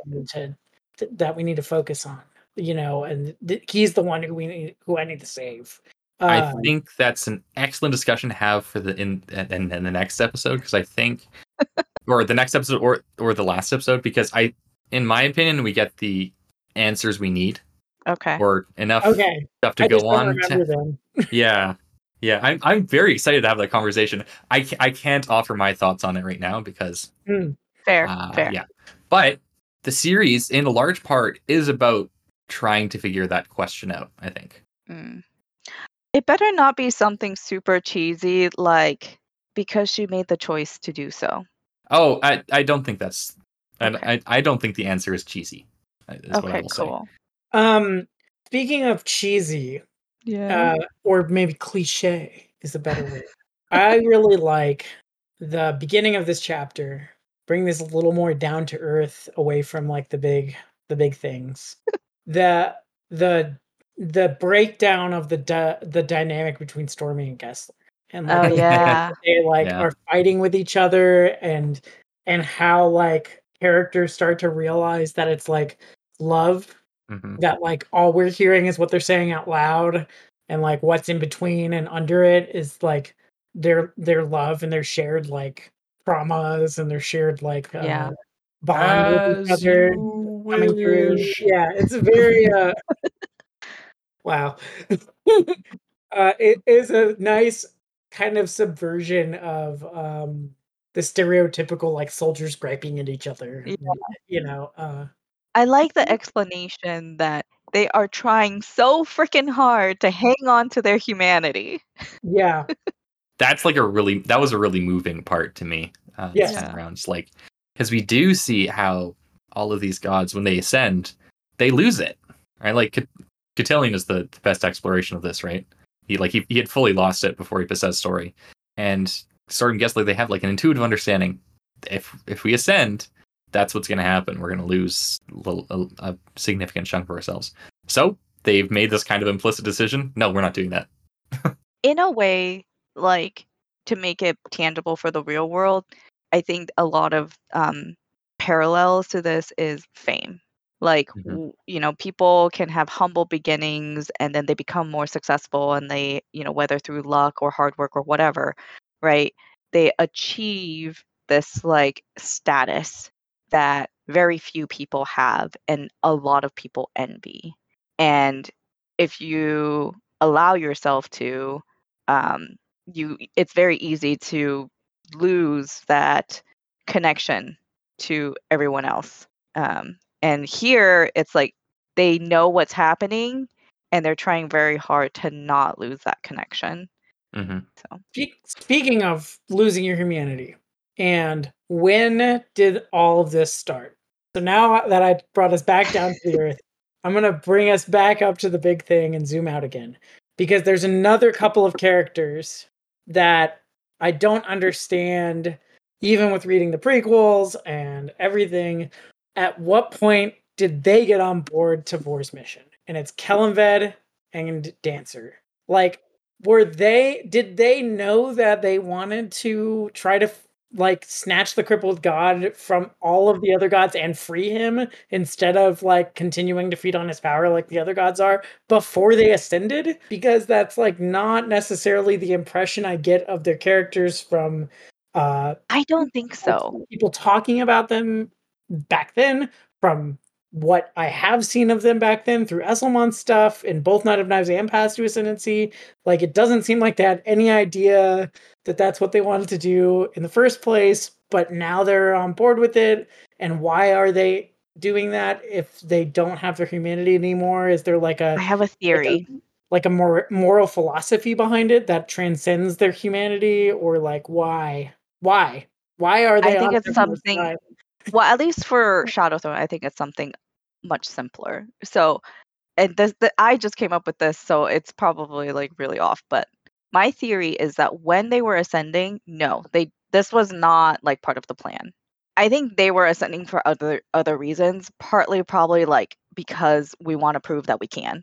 And once they did and they had a better understanding of what the game was like at that level and they've observed these stupidity and squabbles and like how these gods interact with humans they're like you know what these people take themselves people meaning the gods take themselves too seriously what's something that they all really want what if we just took it out from under them Yeah, that's interesting. Uh, there's another couple of things here. I think somebody alluded to it in either this book or the previous book. Uh, and it's the idea that all the other new gods, not the elders, uh, will be weakened um, relative to them. Mm. So they'll be in a better position relatively after the crippled god is but like why though on, because the major power source for the other gods would be gone. So instead of like getting they're like what is that, their power source how why is it that they're so different Mm. Yeah, I don't know. Well, because they haven't been feeding on the crippled god's power for thousands and thousands of years. Like they're new. And then the other thing is their connection to the Azath. uh yeah And the Azath may be sympathetic to the to this mission. Uh, once again, I have I have thoughts on this. that you cannot They- not tell us. they need to wait. I I will say that yes, I think the time when the, the Azath House was very transformative for them, and I have I have guesses on how exactly it was transformative, but those are gonna wait. And uh, I think it's like an, it's either in House of Chains or Bone Hunters. Someone theorizes that totally forgot who that um, Shadow Throne Cotillion. Their plan is to have just a bunch of empty thrones, right? They're Right. gonna have all these thrones, and then they're not gonna let anyone claim them. Yeah. So, I don't think that's a totally correct guess. Uh-huh. I also think that there's a lot of merit to it. But uh, I think it's something along the right lines. like in our in our eight hour long book seven chapter, uh, like uh, book seven, the crippled god discussion, uh, I will try and go over my thoughts on why on what exactly they're doing and why. Okay, sounds good. I think at that point we're just gonna have to schedule a whole day. Like we have to just clear our Like schedules. here and you're gonna have to wake up at midnight Yeah. and we're just gonna go where everyone's gonna have to be okay with like a six hour long discussion. We can have breaks for snacks. Maybe do it live stream Maybe it should style. be two. Maybe it should be more than one discussion. Not um, is Kellanved more human than some of the other gods because of his madness? Is another question. But uh, I I think that we can see a reflection of Kellanved and Tehol. mm, that's interesting. Yeah. Yeah. I don't think they're the same characters, but they're channeling the same energy. I think. What about Pust? Uh, I do I, like. Pust is not. Pust is an entirely selfish character. I don't think that Kellanved is entirely selfish, but I think he has selfish inst- impulses. You know, Like maybe he he did the thing where he like took the majority of his selfishness and like Just deposited squirreled in it. Pust. Yeah, squirreled it away. in I like that thought. You know, it's like his yeah. his evil alter ego. Yeah. Uh, yeah. Or or that's just the aspects of Shadowthrone that Pust, you know, latched onto. like yeah yeah so like obvi- like a shadow throne like he- he's like hiding himself behind like a thousand different mirrors and yeah like the the, the house of shadow that what all the mortal worshippers get they they they get like one layer deep. It's like okay he's not this crazy maniacal idiot. There's actually like some real genius behind there.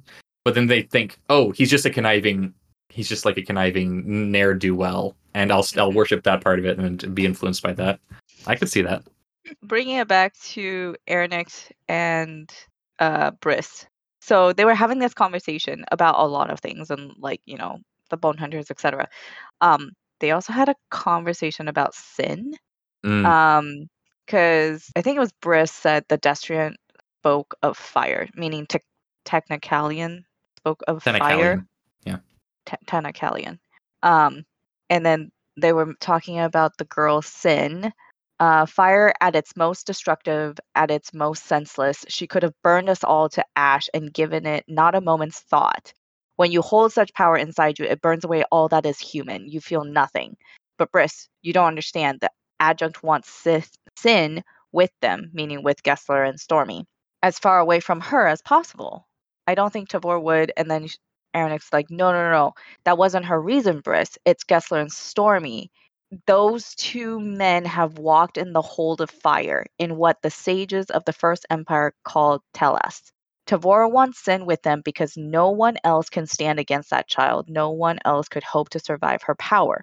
For when Sin awakens that power, as Kalyth said, there will be fire. Oh, so it wasn't Tanakalian, it was Kalyth who who mentioned Mhm. the, the fire. Da, da, da, da.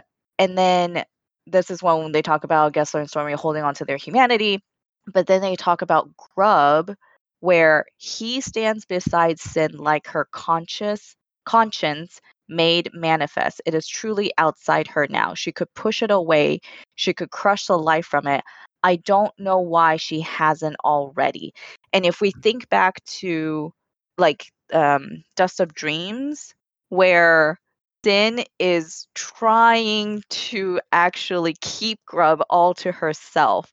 This part makes more sense Mhm. where it's like maybe she does recognize like Grub is her conscience and she needs to hold on to it and protect that as much as she can because once if grub is taken away from her then she would lose it like it's the last connection she has to people because she's lost everything Mhm. all the people that she cared about Yeah, and I think um yeah, like yeah, Grub is her is her connection, right?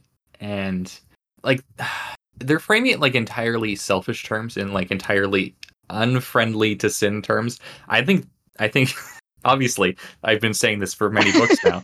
I think they're being unfair to sin. I don't Sure. think they're trying to see things through her eyes.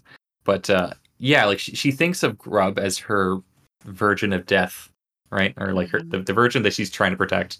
And the only way she knows how to do that is to separate him from the entire world because all the world has been to sin is awful.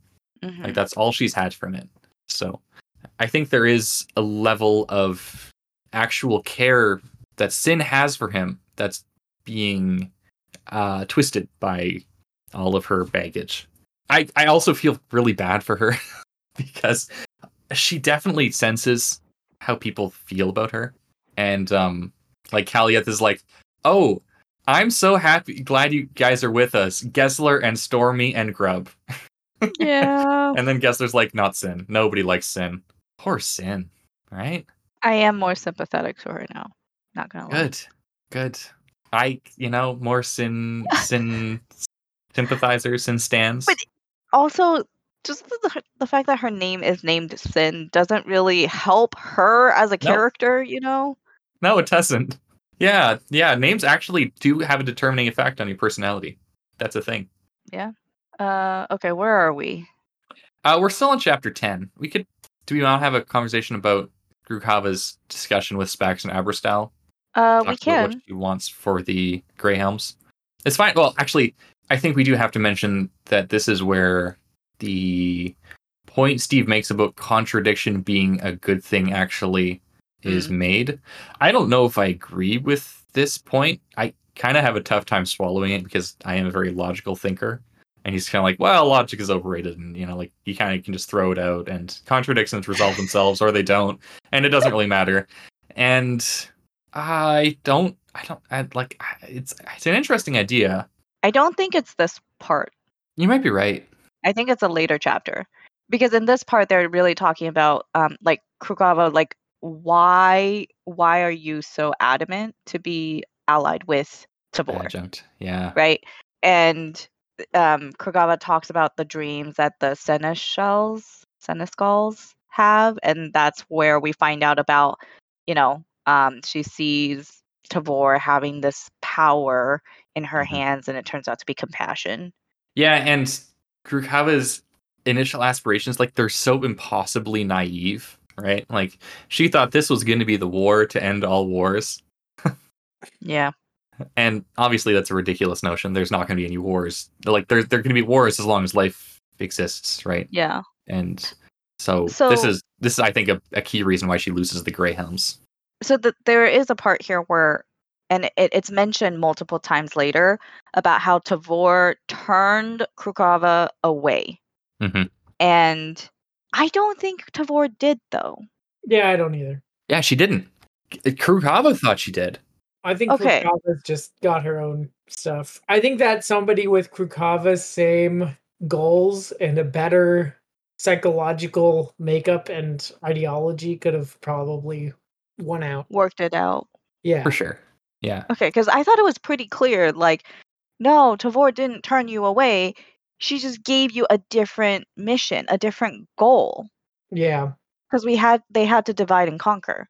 yeah and like it, it was like an, in- incredible expression of trust on the part of Tavore saying like i can trust you to go away and do this thing for me Right. that's a really important thing yeah yeah and this is this is i think why a lot of Tanakalian's criticisms of Krughava personally, while I think they're they're, they're a mix of projection and accurate. I think like Krughava is not super interested in glory, but she clearly is interested in making herself a martyr.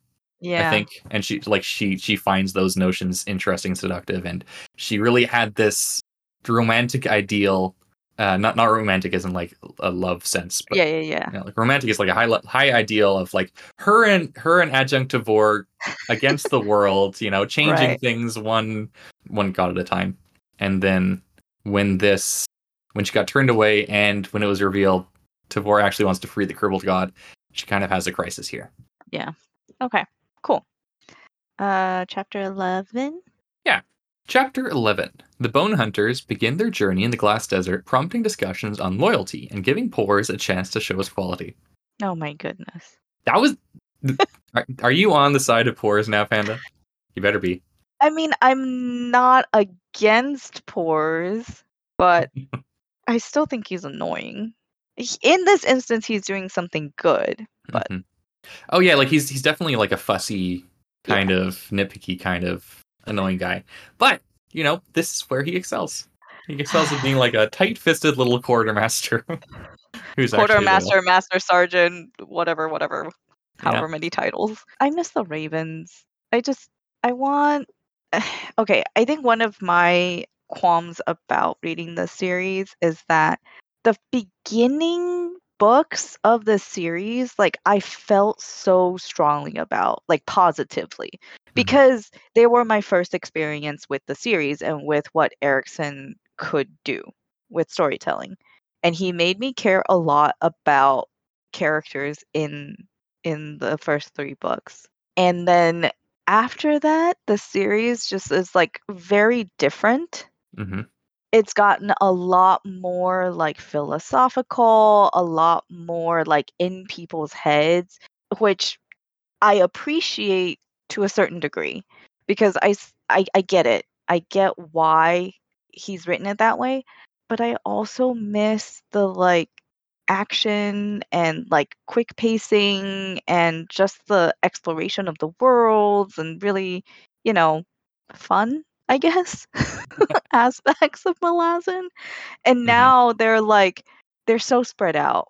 These like moments of fun are just so spread out and he keeps dropping in these like crumbs from the beginning of the series and that just makes me like nostalgic hmm for those books. So I think you'll find um, that if you go back to the first couple books, there is just as much philosophy and introspection as there is in these books.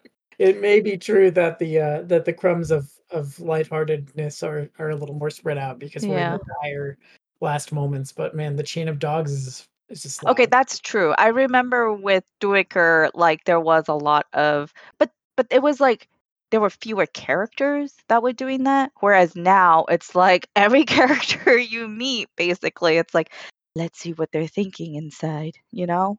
Yeah, Steve has talked about talked about this. Like it was a deliberate decision he made um, Yeah. in the back half of the series to transition things from being eh, being to, to being less action focused. I think Right. that's I think that's Okay. the main distinction that that's happened. He's he's emphasized action a lot less. Um, and yeah, I have mixed feelings about it as well. I I, I really like these these books. I and I, I said it in a episode or two or three ago. I think he could do to let the action speak for itself more hmm and not not have characters lay things out as much as they do. Um, Maybe I just want an abbreviated version. like know. abridged Malazan. Yeah. No, you didn't pay me to read that. I can see both sides of the argument. I would like the graphic novel version, please. Please I would I me. would love I would love a graphic novel of Malazan. That would be so excellent. There there definitely is a world where Steve is more conscious of market forces, let's say, and Mm. leans into the more popular aspects of his writing and produces like a really tight, cohesive, fun series to read that also has like it's it's still elevated fantasy, but not not to this level. And I think that I think that would be a very fun series to read. I don't think I would love the series as much as I do presently, but I think it would sell like i- infinite copies. Do you think that he will only write Malazan things un- from now on? Like, No. No, he's no, he's he's written other things. yeah. Yeah. He yeah. wrote a sci-fi series. He But wrote, is that like he's still actively writing it? Is he done with the Willful Child series, or is it, is it finished? I don't remember. He also published Rejoice, A Knife to the Heart, which well, I know he has well. other works, but I mean like his current active writing career, and until you know, his aspirations. He wants to write more non-Malazan stuff. I, I think um, once he's done with Kharkanas and uh, Witness, then he's done with Malazan. Besides maybe Okay. like novellas, okay, but um, yeah, he's he's getting uh, he's getting up there in ages in age. Doesn't so. he have another project he's working on too? Like He has another project. Yes. Well, he, we he has a haven't few projects. heard Yeah, of. there's like a mystery thing he's doing with Cam, and but I I I, I do believe that he does have intentions to write more non-Malazan stuff. Like he has his book on writing that's going to be like a compiled Oh, right, series of essays okay. plus other things that he's publishing, obviously. And Yes. I, I definitely think that he's he wants to write more sci-fi and stuff like that. Gotcha. Okay. Sorry, that was a tangent. How dare you? I know. Um, Okay. Speaking of fun sections, I really like the the the joke reverse joke with uh, Pores' assistant. He gets him to write down Oh this my like gosh. long message to kindly, and the he like he's like, okay, now read it back to me. He's like, need to meet now, basically. yeah. Secret and it's like, oh, haha, that this is exactly what Pores wanted. He just wants to. And then it turns out that the guy actually had memorized the entire thing and just recited it back to him because the wax tablet had melted. Okay, can I just say that um okay, listeners, please don't hate me. So, I know that Pratchett is like held up as this like very funny author, you know, Discworld has these like long building jokes and stuff, right? Mhm. I've read two Pratchett two Discworld books so far, um plus Good Omens. I'm going to leave Good Omens out of this because I did enjoy that one. But the Discworld books I've read so far, I'm like it's okay. Which ones? Color of Magic and um, We free We Men. Free Men. Yeah. Which I know they, they're not the best examples, so I will continue to read it. But as of now, I feel like Pratchett doesn't compare to Erikson in terms of like these jokes. like bringing it back and really like nailing the punchline. Yeah, and uh, and uh, I only tried Color of Magic so far, and like one other, and I had the same experience. I was like, oh wow, sounds like like he's trying really hard to be funny, and it's just not working. And it's not that like I don't like British humor because I do. Um, no, I do too. I just don't like Pratchett's humor that I've read. I just and I, I I haven't- understand a lot of it. I yeah it. and i haven't like really read his like pinnacle example of where he does it really well so granted i haven't read that but here i've read a lot of erikson's and it's like he does it really well Erikson Um, has been funny since book one. yeah Uh, the the biggest slog I think of getting into Erikson uh, is the first four chapters of the Gardens of the Moon before the Darujhistan sections, and after that, it's funny and it just goes. And I I think they're hilarious books.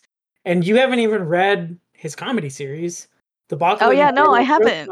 Are, uh, and th- and those actually kind of hit me like Pratchett at first. Like I was like, eh, he's trying too hard. It's not that funny. And then the more of them I read, the funnier they get. Uh, but there's a lot less of them than there are Pratchett's books, so that didn't take as long. and uh, and uh, yeah, it, it they are hilarious uh, once Okay. they once you get going. Um, yeah, Uh, in the interest of not getting burned at the stake by the listeners, uh, I do have to unfortunately point out that yeah, you guys are wrong about Pratchett. Sorry. Um, i admit that i am very likely very wrong and i will continue to read pratchett you know I mean, the, the real answer is like, like, t- like, yes, it is fine if it, he doesn't work for you. The thing I like about Pratchett is that his humor has like real bite to it in the, in the books that I've liked from him. okay uh, I, I said this before. Neil Gaiman has said, and Neil Gaiman being a very close friend of the man and has co-written books on, that Pratchett wrote from a place of anger. And when we asked Okay. Steve about this, he also responded like, yeah, yes, he also writes from a place of anger. And I think anger is a fantastic well to draw actual, actually good humor from, because I think a lot of the very best humor comes from being angry about things in the world. right like there's like the social commentary jokes that you, you can have from from really funny Yeah. communities like they're angry about something and they're making fun of it viciously because of it right Mhm. and i think you can kind of see a lot of that in in Malazan. Pratchett does it very well when he lambasts, you know, whatever he's lambasting at the time. I think. Hmm. Okay. Got it. Maybe maybe that's what we'll do after we finish Malazan is the four of us can read a Discworld it. book. I'm down. Discuss it. Maybe one that is funny without having to read 16 other books. Yes, for- exactly. um, Well, you, you- like the Discworld, they're they're like sub series within Discworlds that Yes. you can start on. Like none none of them require that you have read all the previous Discworld books to get the humor. Pre- preferably something that's more standalone than like in a sub series. Um, I will also just say, yeah, Malazan is like Steve Steven Erikson is like he he really gets humor. I laugh at his jokes almost all the time. Uh, even the ones that a lot of people don't find funny, like in Midnight Tides, all of the all of the very crude sex jokes that are made, I find them funny. hilarious. Okay. Yeah, I have a question for you. Um, so like reading his, you know, potty humor and like thirteen-year-old boy humor, Mhm. and like quote unquote meeting him as close as we can meet him in real life, does that track? Yes. Yes. yes. and like especially because we know that these these books were inspired by an RPG campaign. Like I, this is I know, but this is the kind of shenanigans you get up to when you're like a, a dungeon master and you're trying to make things funny for your characters. Like, yes, you walk into a brothel, there are penises on the wall, there are penises on the banister, you know. you know, I think next time we talk to Steve, it'll just be like not talking about anything specific Malazan or like at least a portion of it. And it's just like stupid stuff. Because yeah. I just have this this disassociation of like Serious, serious, Steve. Steve. and then Yeah. like this kind of humor Steve, you know? I know he can be funny, obviously, but it's just like like ah, he, he puts on his like professor coat for for the interviews because he wants to he, he's giving like a good defense of his series and i absolutely agree with you we should try and draw the fun playful steve out because Ash, have you read a uh, Crack'd Pot Trail? no Do you know the premise? yeah uh i know that ap is in it and that's exciting AP is in it, but and like uh, there's a long like a commentary about literary criticism Yes. Okay. Yeah. The uh the premise of Crack'd Pot Trail is that there are all of these um like paladins on a pilgrimage to a city where all of these artists also going to go to this like artist of the century contest that happens every year. So it's artist of the century, but it's once a year. yeah when i think of steve like the the character that i think resembles steve most by far is like shadow throne really? Yes. I can totally see him playing Shadow Throne for like for campaigns and just like coming up with these justifications and that yeah, there's like these hidden layers cuz as we know, Steve is an impossible RPG player to corral in any sense. You know, he just you know, like you throw challenges at him, he just kind of rips them apart. And Shadow Throne's like he's that in the world of Malazan, just doing doing that stuff. Like um if you'll remember, like in a, it was, it might have been in our first interview with Steve. I had mentioned that I was starting my own RPG campaign. He's like, if you have illusion magic, go wild with illusion magic and mess with your players' heads. that You is know, make drive them crazy. Um, like he's just like a little chaos imp imprisoned in the body of a respectable man. Oh my goodness. Hmm. I think part of it is just like my own uh preconceptions of Mhm. like what kind of person would write this kind of series, you know? And uh, be able to like go so deep and like be able to portray humanity so well and and all sort from all sorts of different angles. Um like that kind of person is I don't know, like a genius kind of person. And yet he's as human, if not more so, than most people um with his kind of humor. So Mhm. anyway. I really appreciate how he doesn't seem particularly inclined to apologize for any of it. I really respect that. No. I kind of just wish like we had more glimpse of what he was like as a kid. oh yeah, that would be really interesting. Anyway, so I did make a note here because this is where, you know, Kindly and Lostara Yil, like they had that conversation with Tavor and basically you know, the, the troops are running out of water, right? And nobody really believes that they're actually going to be able to make it through the desert. And the the commanders basically um, have this meeting with Tavor, and Tavor is saying, "No, we're going to continue. We're going to hold our pace and actually increase our pace and um, all of this stuff." Which actually, this was a really um, insightful scene, hmm at least in the sense that we got to see more of how well Tavor is as a leader, like how good she is as a leader in in true Malazan style, right? Like she let them voice their opinions and then made the decision of which ones to execute, right? Kindly go do exactly what you said, right? Like we don't need the armor smith or whatever anymore, etc. And but but she was also firm like we are going to continue, right? And it was it was very nice to see like we we we do see that you know um griping about like why are we doing this? Da da da da da all that. But from like the the leader perspective of these leaders have a decision to make. Do they actually continue and follow? But then they also are contending with how do i communicate this to my subordinates and Lostara is just like, you know what? The best thing you can do, don't say anything. And you actually show. You show by standing with Tavor and continuing to go with her.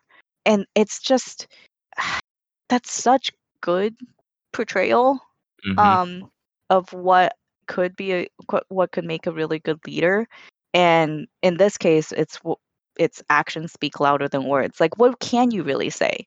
Yes, I know we're most likely not going to make it. Our chances of making it is very little, but I'm telling you to go go along with it. Rather rather than saying that, it's like, you know what?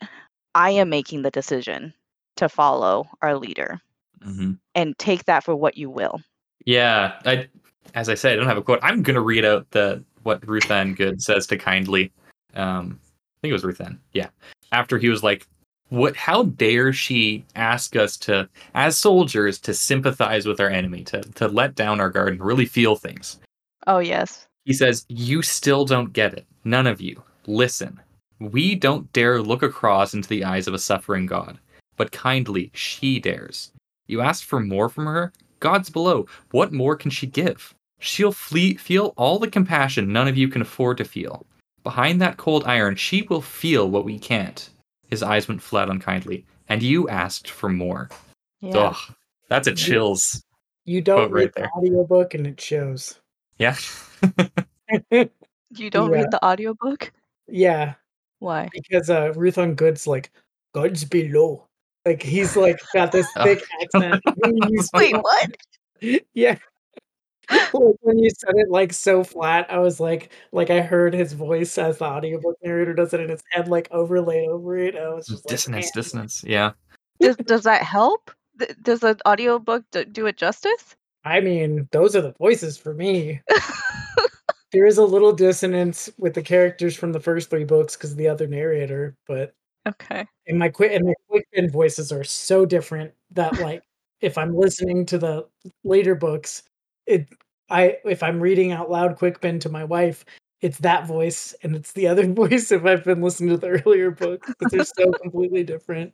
Yeah, I I, have not been feeling compelled to listen to the uh, audiobooks for the Book of the Fallen, but I hear the one for the God is not willing is fantastic, and I probably will uh, pick up the audiobook for that just because I want to listen to her because she does Warhammer narration, narrations as well, and uh, Oh, okay. Warhammer is uh, one of my other passions.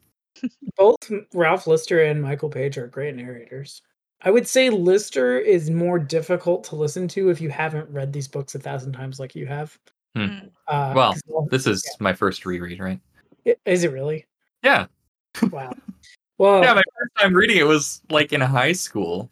I don't think you would have a tr- have trouble with Lister, but Lister, who does the first three books, uh, when you're new to the series, it's hard because he Hmm. like does not signal POV changes very well at all, Interesting. and it's rough if you don't know what's going on. Yeah, that, that sounds like it. Yep. Bringing it back to Tavor. Sorry. No, no, it's okay. Um, with Tavor, like, thank you for reading that section because that is a truly powerful section. I did think about because we were talking about this before, like the bone hunters endured a lot of suffering. However, um, I don't consider them like worshippers of the crippled god, right? And the reason is because they don't dwell on their suffering. They haven't given up. I think if they did give up and they, you know, just like in the desert, they're like, there is no hope. We can't do this. We've already suffered enough. We're still suffering. Da, da, da, da, and become really, really bitter about it. They would become followers of the crippled god or worshippers of the crippled god. So they all turned into ballistic. Exactly. Actually, yes, exactly. Yeah. And I think Tavor knows that. And so she is actively like combating that and like this woman like this character is just like giving people hope without saying anything like she's not going tent to tent and like you know shaking hands patting people on the back or anything. She is just holding course. She has enough faith although it is kind of wavering a bit and she's just holding it all together and holding it all in. And like I kind of get it. I, I don't really know exactly if this is what Erikson was going for with how he wrote Tavor, but with her silence, it's like she is letting her actions show rather than better than any words she could really say. I think that's correct. And and we see that through Keneb in Dust to Dreams when he has that little, those thoughts to himself. What can I it, what I say Right. is going to be idiotic. They already know Exactly. there's nothing to say. And Tavor knows this. Yeah. Do we know where the Unbound are? Where they are? Yeah, are they like with the Bone Hunters right now, or did they like just come have a little chat with Tavor and then go somewhere? I don't think we know. Yeah, they we know that they came to the camp and she she had a conversation with them though. Yeah, but we haven't seen them since then, right? Yep. And But, you know. and, and there and that conversation didn't entail where they were gonna what the, what they were gonna be doing next, right? Who knows?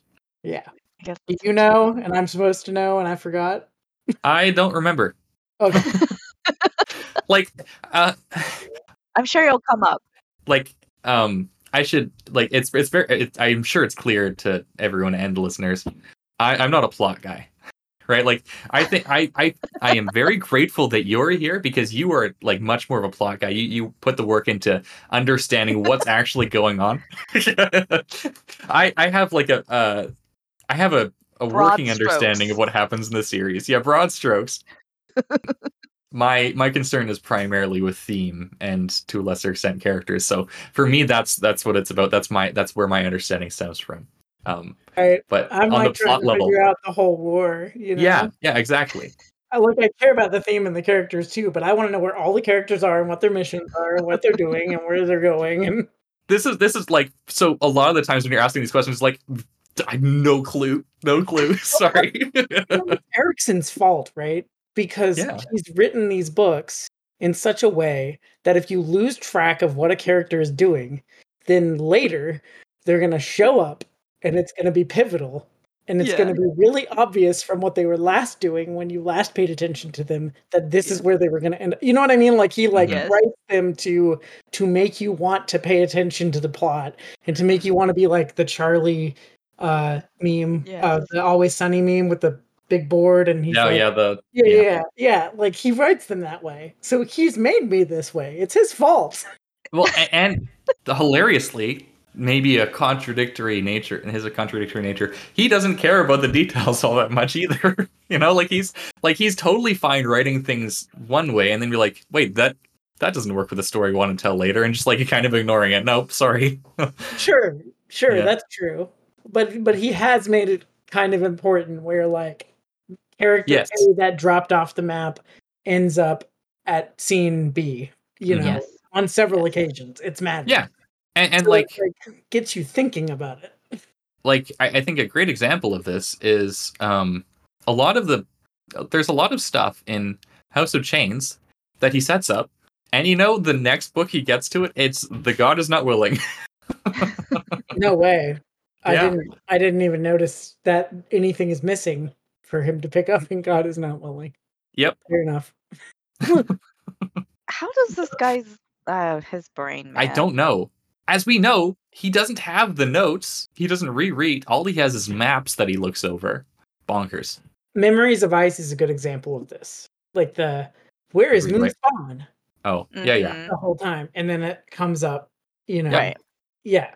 So Yes, indeed. Um, uh, uh, bring it to the more like serious and somber moment where um it's amongst the uh soldiers, right? Uh, somebody was talking to Bottle, and they were saying, "Oh, actually, actually, before we get there, um, the exchange Ruthan had with um, what's her face? Ferret Sort No, or Skanarow. Sk- Skanarow. I don't know. Skanarow. Basically, like he was telling her, I I was going to desert, Mhm. you know, and um, I, wa- I it, it was really funny. I, was should probably- kidnap you. Yes, I should probably tell you. I was considering leaving. Oh, not you. This army, Ruthan. I'm in this army. I planned on kidnapping you. I see. He sighed. Today, she, talking about Tavor, changed my mind. So, my love, we're in this till the bitter end. And then she goes, If that's a marriage proposal, I kind of like it. um, that was fun. But then, um, on a more serious note, they were talking about Bottle was talking with somebody, and basically they were saying like, you know how much money like we are getting paid to do this. Mhm. However, I haven't thought about my pay in months, right? Like, I'm not thinking about the cottage, not the tavern, not the, you know, nice fishing boat or garden or whatever. And it's, it really hit home like, they're not doing it for money. They're doing it for something so much more. They're no longer just soldiers. Mhm. Uh, somebody says something's happened to us. That's all. The Bone Hunters. Maybe it was invading Lether. Maybe it was Malaz City or even y- Y'Ghatan. I don't know. Look at us. We're an army not thinking about loot. Why do you think Korik went and mocked Smiles here about charging for her piss? It's because no one cares about silver and gold or buying stinking estates or breeding horses or taking up sea trades. We're probably the only army in the world that doesn't and this this is exactly why this army has gone insane. I paraphrase that last part but i really like that um, moment because all of this discussion all of this like talk about the crossing the glass desert it's like nobody sane would do this right? And it's true this army is not sane. Like they're not doing uh, at least on the surface what is logical. So that's why they're the ones for the job Absolutely. And this is conversations like this are why I tend to rate the bone hunters higher than the bridge burners in my mind. Because, you know, whether it's their fault or not, it's probably not their fault. The bridge burners never had causes like this to fight for. Bone hunters do, and we get this level of why are we doing this? This is why we're doing this. This is why we're the kinds of people we are. And still we get all these sections of hilarious interactions between them and profound interactions between them and hilarious and profound interactions between them. Like I kind of disagree with you Yeah, go ahead. because part of it is the bone hunters didn't really get a chance to have this. The bridge That's- burners. Bridge runners. Sorry, sorry. The bridge burners didn't really have a chance, right? Because they were basically wiped out. Fiddler is the very last one. Besides Quick Ben and Spindle and Okay, fine. Lens and Picker Fid Edge. and NC. well, Hedge Hedge kind of doesn't count. Yeah, Hedge like they call him Dead Hedge for a re- very good reason. Yeah. But like, okay, Fiddler is almost the very last one. Mhm. And it's like it's like um but he is still here. I I would like to think that if the the rest of the bridge burners had this opportunity, they would be doing what Fiddler is doing. Totally possible. I also think that it's not really fair to say that the bridge burners didn't have this. We didn't get to read the bridge burners having this. Yeah, but like this gets into like you know, like head canons and like alternate like uh, con- contrafactuals. Like I, I'm talking about like for the series that is written, like the the the stuff that we actually get from both parties. This is why I like the Bone Hunters more. Oh, like within the context of the ten books. Y- yeah, like within the context of like Malazan generally, I, th- I I don't think the Bridge Burners show up in the uh, outside of the Book of the Fallen. Yeah, Not they? much. not yeah. It's very. It, it's like there will be like one or two. Not Like much. they're sort of in Night of Knives, kind of. But you Yeah, know what? right. but like you know what? You do have to give credit to the bridge burners in that they were, and, and even before the bridge burners, there wasn't like a previous version of them, right? Mhm. So it's like the bone hunters are building off of what the bridge burners had done and laid the foundation for. Sure. absolutely. Yeah. and also off of the um the seventh and the ninth armies and Yeah, Mhm. exactly. um, And Dassem Ultor's previous forces and so but okay so i get what you're saying there ash but i did want to say that from what we do know even within the 10 books of what the bridge burners did before the siege of pale you have the conquest of seven cities Mhm. which like we see that before the malazans took over it was like this reactionary cesspool uh and Yeah. and basically still is it's just like a powder keg of of of nastiness yeah, Uh, they did a of, like- benevolent colonialism. They- yeah right The and- and they- quotes around the benevolent. right and, and where whiskey jack thought that that wouldn't be so benevolent he helped prevent Mhm. the malazan co- conquest uh Mhm. and like or, or at least like you know cauterized it a bit you know like you know so there was a, there is that's in their past Yeah, in the canon sort of. Yeah, but it's just we don't get to see it we just hear about it yeah, they are at at that point soldiers doing their jobs though, right? Like they do it because they're getting paid for that, right? And like oh i see part of the point of this is like the bone hunters there's no no really logical reason for them to be doing this. And they're trying to figure out why are we doing this? And we get all these juicy discussions around this and, and moments of like real humanity among them. And the bridge burners like for all that there was real decency among some of them they still were like tools of the Malazan empire. Whereas the bone hunters of t- are tools of like humanity itself. Like they get to have this like transcendental purpose to them I see what you mean. That- yeah. yeah bridge burners don't have. And, and like like tot- like part of this is definitely opportunity. Like who knows if you replace the bone hunters with the bridge burners like what would happen what the series would look like. It would look different right? Yeah. um and maybe they would rise to the occasion but that that's not the series that we have. That yeah. right. Okay. Yeah yeah, yeah. That's fair And the reason mm-hmm. why I say that Fiddler was the last one is because like like the following section where who who was talking to Hedge? Somebody was talking to Hedge and Hedge was basically like griping about how Fiddler is treating him. wait i actually never liked fiddler in the first place and then someone's Yeah. like all the all the ones you like are dead conveniently it's like yeah it's so much easier Yeah, but but something that um I think he finally understood about why Fiddler reacts to him the way that he does. It was how unfortunate. Did you like Whiskey Jack? I, we was the best of friends. And this is um Hedge responding to that question. Plenty there to like basically, and both of us. Fid was the odd one out, come to think on it. And now Whiskey Jack rides among the dead.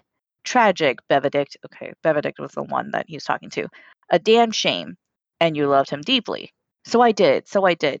But Fiddler is still alive. I, and you never really liked him. Just so. In fact, you love all the dead bridge burners. Of course I do. Just not the last one left alive. Hedge glared and then slapped the man on the side of the head. Why am I talking to you? You don't understand nothing. Off you march up to where his company trudged. My reading of this exchange was hopefully Hedge finally gets it that like, dude, Fiddler went through so much suffering because all these people that he cared about, they all died. hmm And Hedge had the I guess Hedge had the experience of going with the rest of the bridge burners and then the opportunity to come back, Mhm. right? Fiddler did not have that same release where he didn't get to escape all of the sadness and the like depression and feeling of guilt for surviving. And you you just really see the difference in how they react um, to each other. There's another read on uh, what what uh, Benedict is saying here, and Yeah. it's that Hedge might have talked about Fiddler or talked about the other bridge burners the way he talks about Fiddler if they were alive, Mm, and that he really, uh, well, a, a very cynical misanthropic reading is that he didn't really love any of them until they died. But I see. he, that's not my reading. It's that he does love Fiddler just as much as he loves these other people, but he can admit it about the ones that are dead because Got he doesn't it. have to interact with them, and it's like a Gesler Stormy situation. Uh, yeah, Yeah, and I think another part of it is that Fiddler has grown past who he was when he was in the Bridge Burners, and Yeah. Hedge has come back, and he expects everything to just go back to the way that was. You know, it's just Fiddler and Hedge again, dynamic duo, sappers of chaos against the world. But that's not who Fiddler is anymore. Like he's Sergeant, Right. Captain Fiddler of the Bone Hunters. He's Right. a Bone Hunter now. He's not a Bridge Burner anymore. and furthermore, that's why he does. That's why he's claiming he doesn't. He never liked Fit. Yes.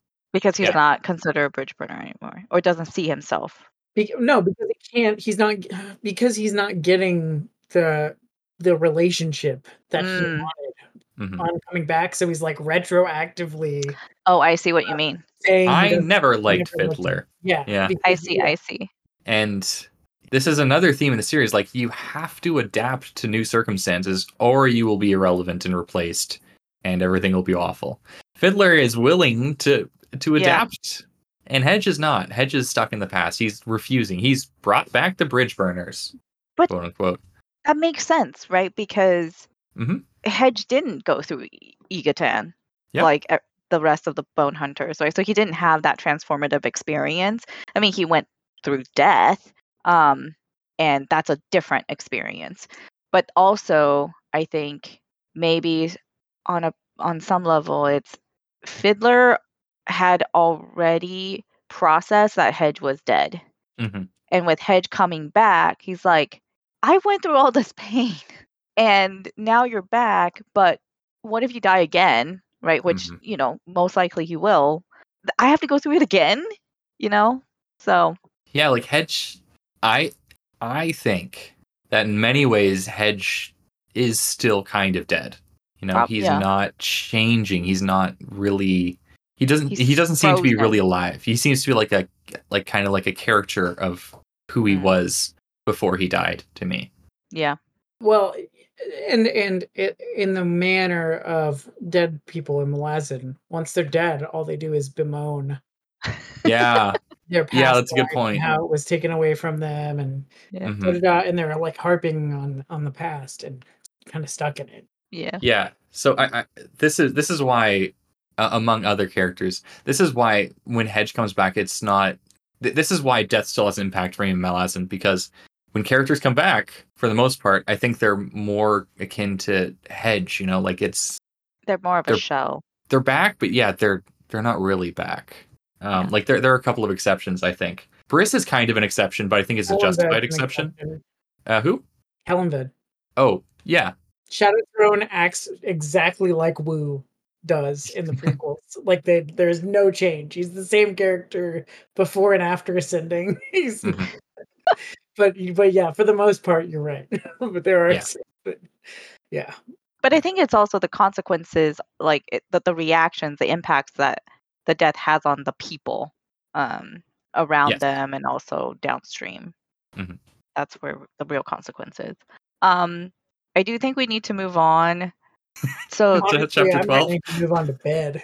yeah, yeah, the the last thing I'll say about this chapter is um, there is this conversation about um, Hanavat and the oh his yeah, the daughter-in-law. just something. What's her face? Yeah, Yes, and Gall's daughter, uh, Gall's daughter-in-law is now sleeping with him. yes, yeah. And how Hanavat is very understanding of this whole situation there's like a lot that we could unpack there, but I just don't think we have time. Uh, yeah, I guess I guess the lesson there is uh, don't presume to know what other people's relationships are like, and don't performatively out be, don't be performatively outraged on their behalf. Just Yeah. you know, I really like uh, one of the small bone hunter sections here where it's like clasp talking to salt lick Hmm. and it's like the conversation's like okay i hey we know that fiddler had like this special group of people that he picked to be his Oh, elite yeah. in group and uh can we be part of that group and salt looks like this isn't a thing uh obviously this is not a thing but yeah you're in yeah well Sure. welcome sure if it makes you feel better that was that, i think that was a really ex- well executed scene Yeah. um, and also, uh, I, I like the Urb and Hellian stuff as well. Excellent. Uh, Hellian is able to march while sleeping. That's a fantastic ability. I'm so jealous. Mm, Chapter 12. The Shake proves surprisingly adept at resisting the Liosan incursion. This, I think, we'll have far less to say about. Yeah? Honestly, this was my least favorite chapter in this whole section. Mhm.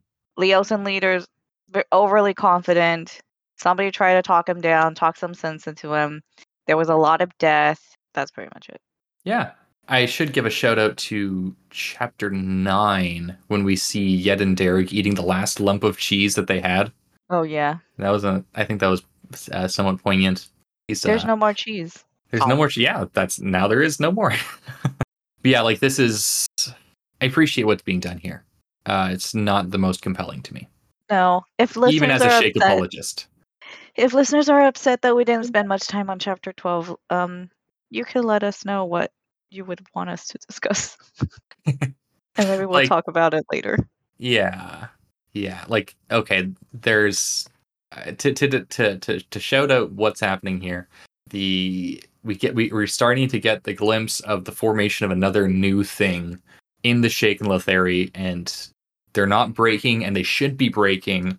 And there are discussions here about why. I think it's done better with the Bone Hunters, but obviously there's resonance across both of them.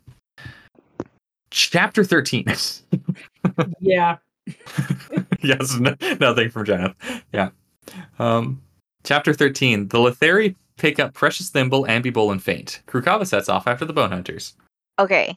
What I do think is interesting from this section is the discussion about the wastelands and how the it's waking up. Um, I did think of this as um, you know, people avoided the wastelands, right? Because it's it's called the wastelands, and people avoid it for good reason, and it was left undisturbed and basically starved for a long time and and basically I see it as in this like sleeping dormant state however now there is bunch of movement in the wasteland and there's a lot of life and power and like all these things flowing through it and therefore now the wasteland is waking up um and my guess is because precious was saying the holds and the warrens were kind of severed um here in the wastelands but it seems like the next thing that's going to happen is the holds and the warrens will reconnect and then my guess is that the mages will be able to access power again. I think you're uh, absolutely correct. I think this is an excellent demonstration of the metaphor of humans aspecting the power that's already there for their own like their their perceptions of how things are going and their own internal journeys have tangible effects upon the physical reality of the world.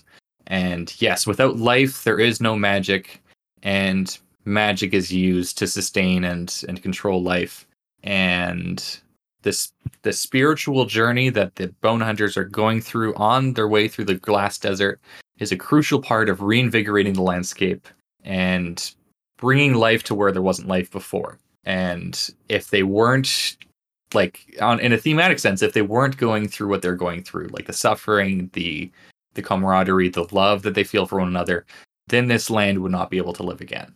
Anything else to say? um, we get the uh, hint that uh, the uh, Bole brothers. Part of what makes them special is like they have like literal metal in their bones. They've- yeah they've, really been genetically engineered. The Jaghut really did a number on them. Um, and they're kind of like demonic. So there's probably some crossbreeding going on there too. Whack. Whack indeed. Any last thoughts, Janeth? Um, I still want better right all the way up to the pre Gardens of the Moon Genabackan campaign so we get more Bole Brother stuff. Give me the Right. Montwood campaign. Give me the Montwood campaign. that that sounds like a like such a horrifying and hilarious experience. You know, like the, like he goes like full Vietnam War, but with the Malazan antics. Mm.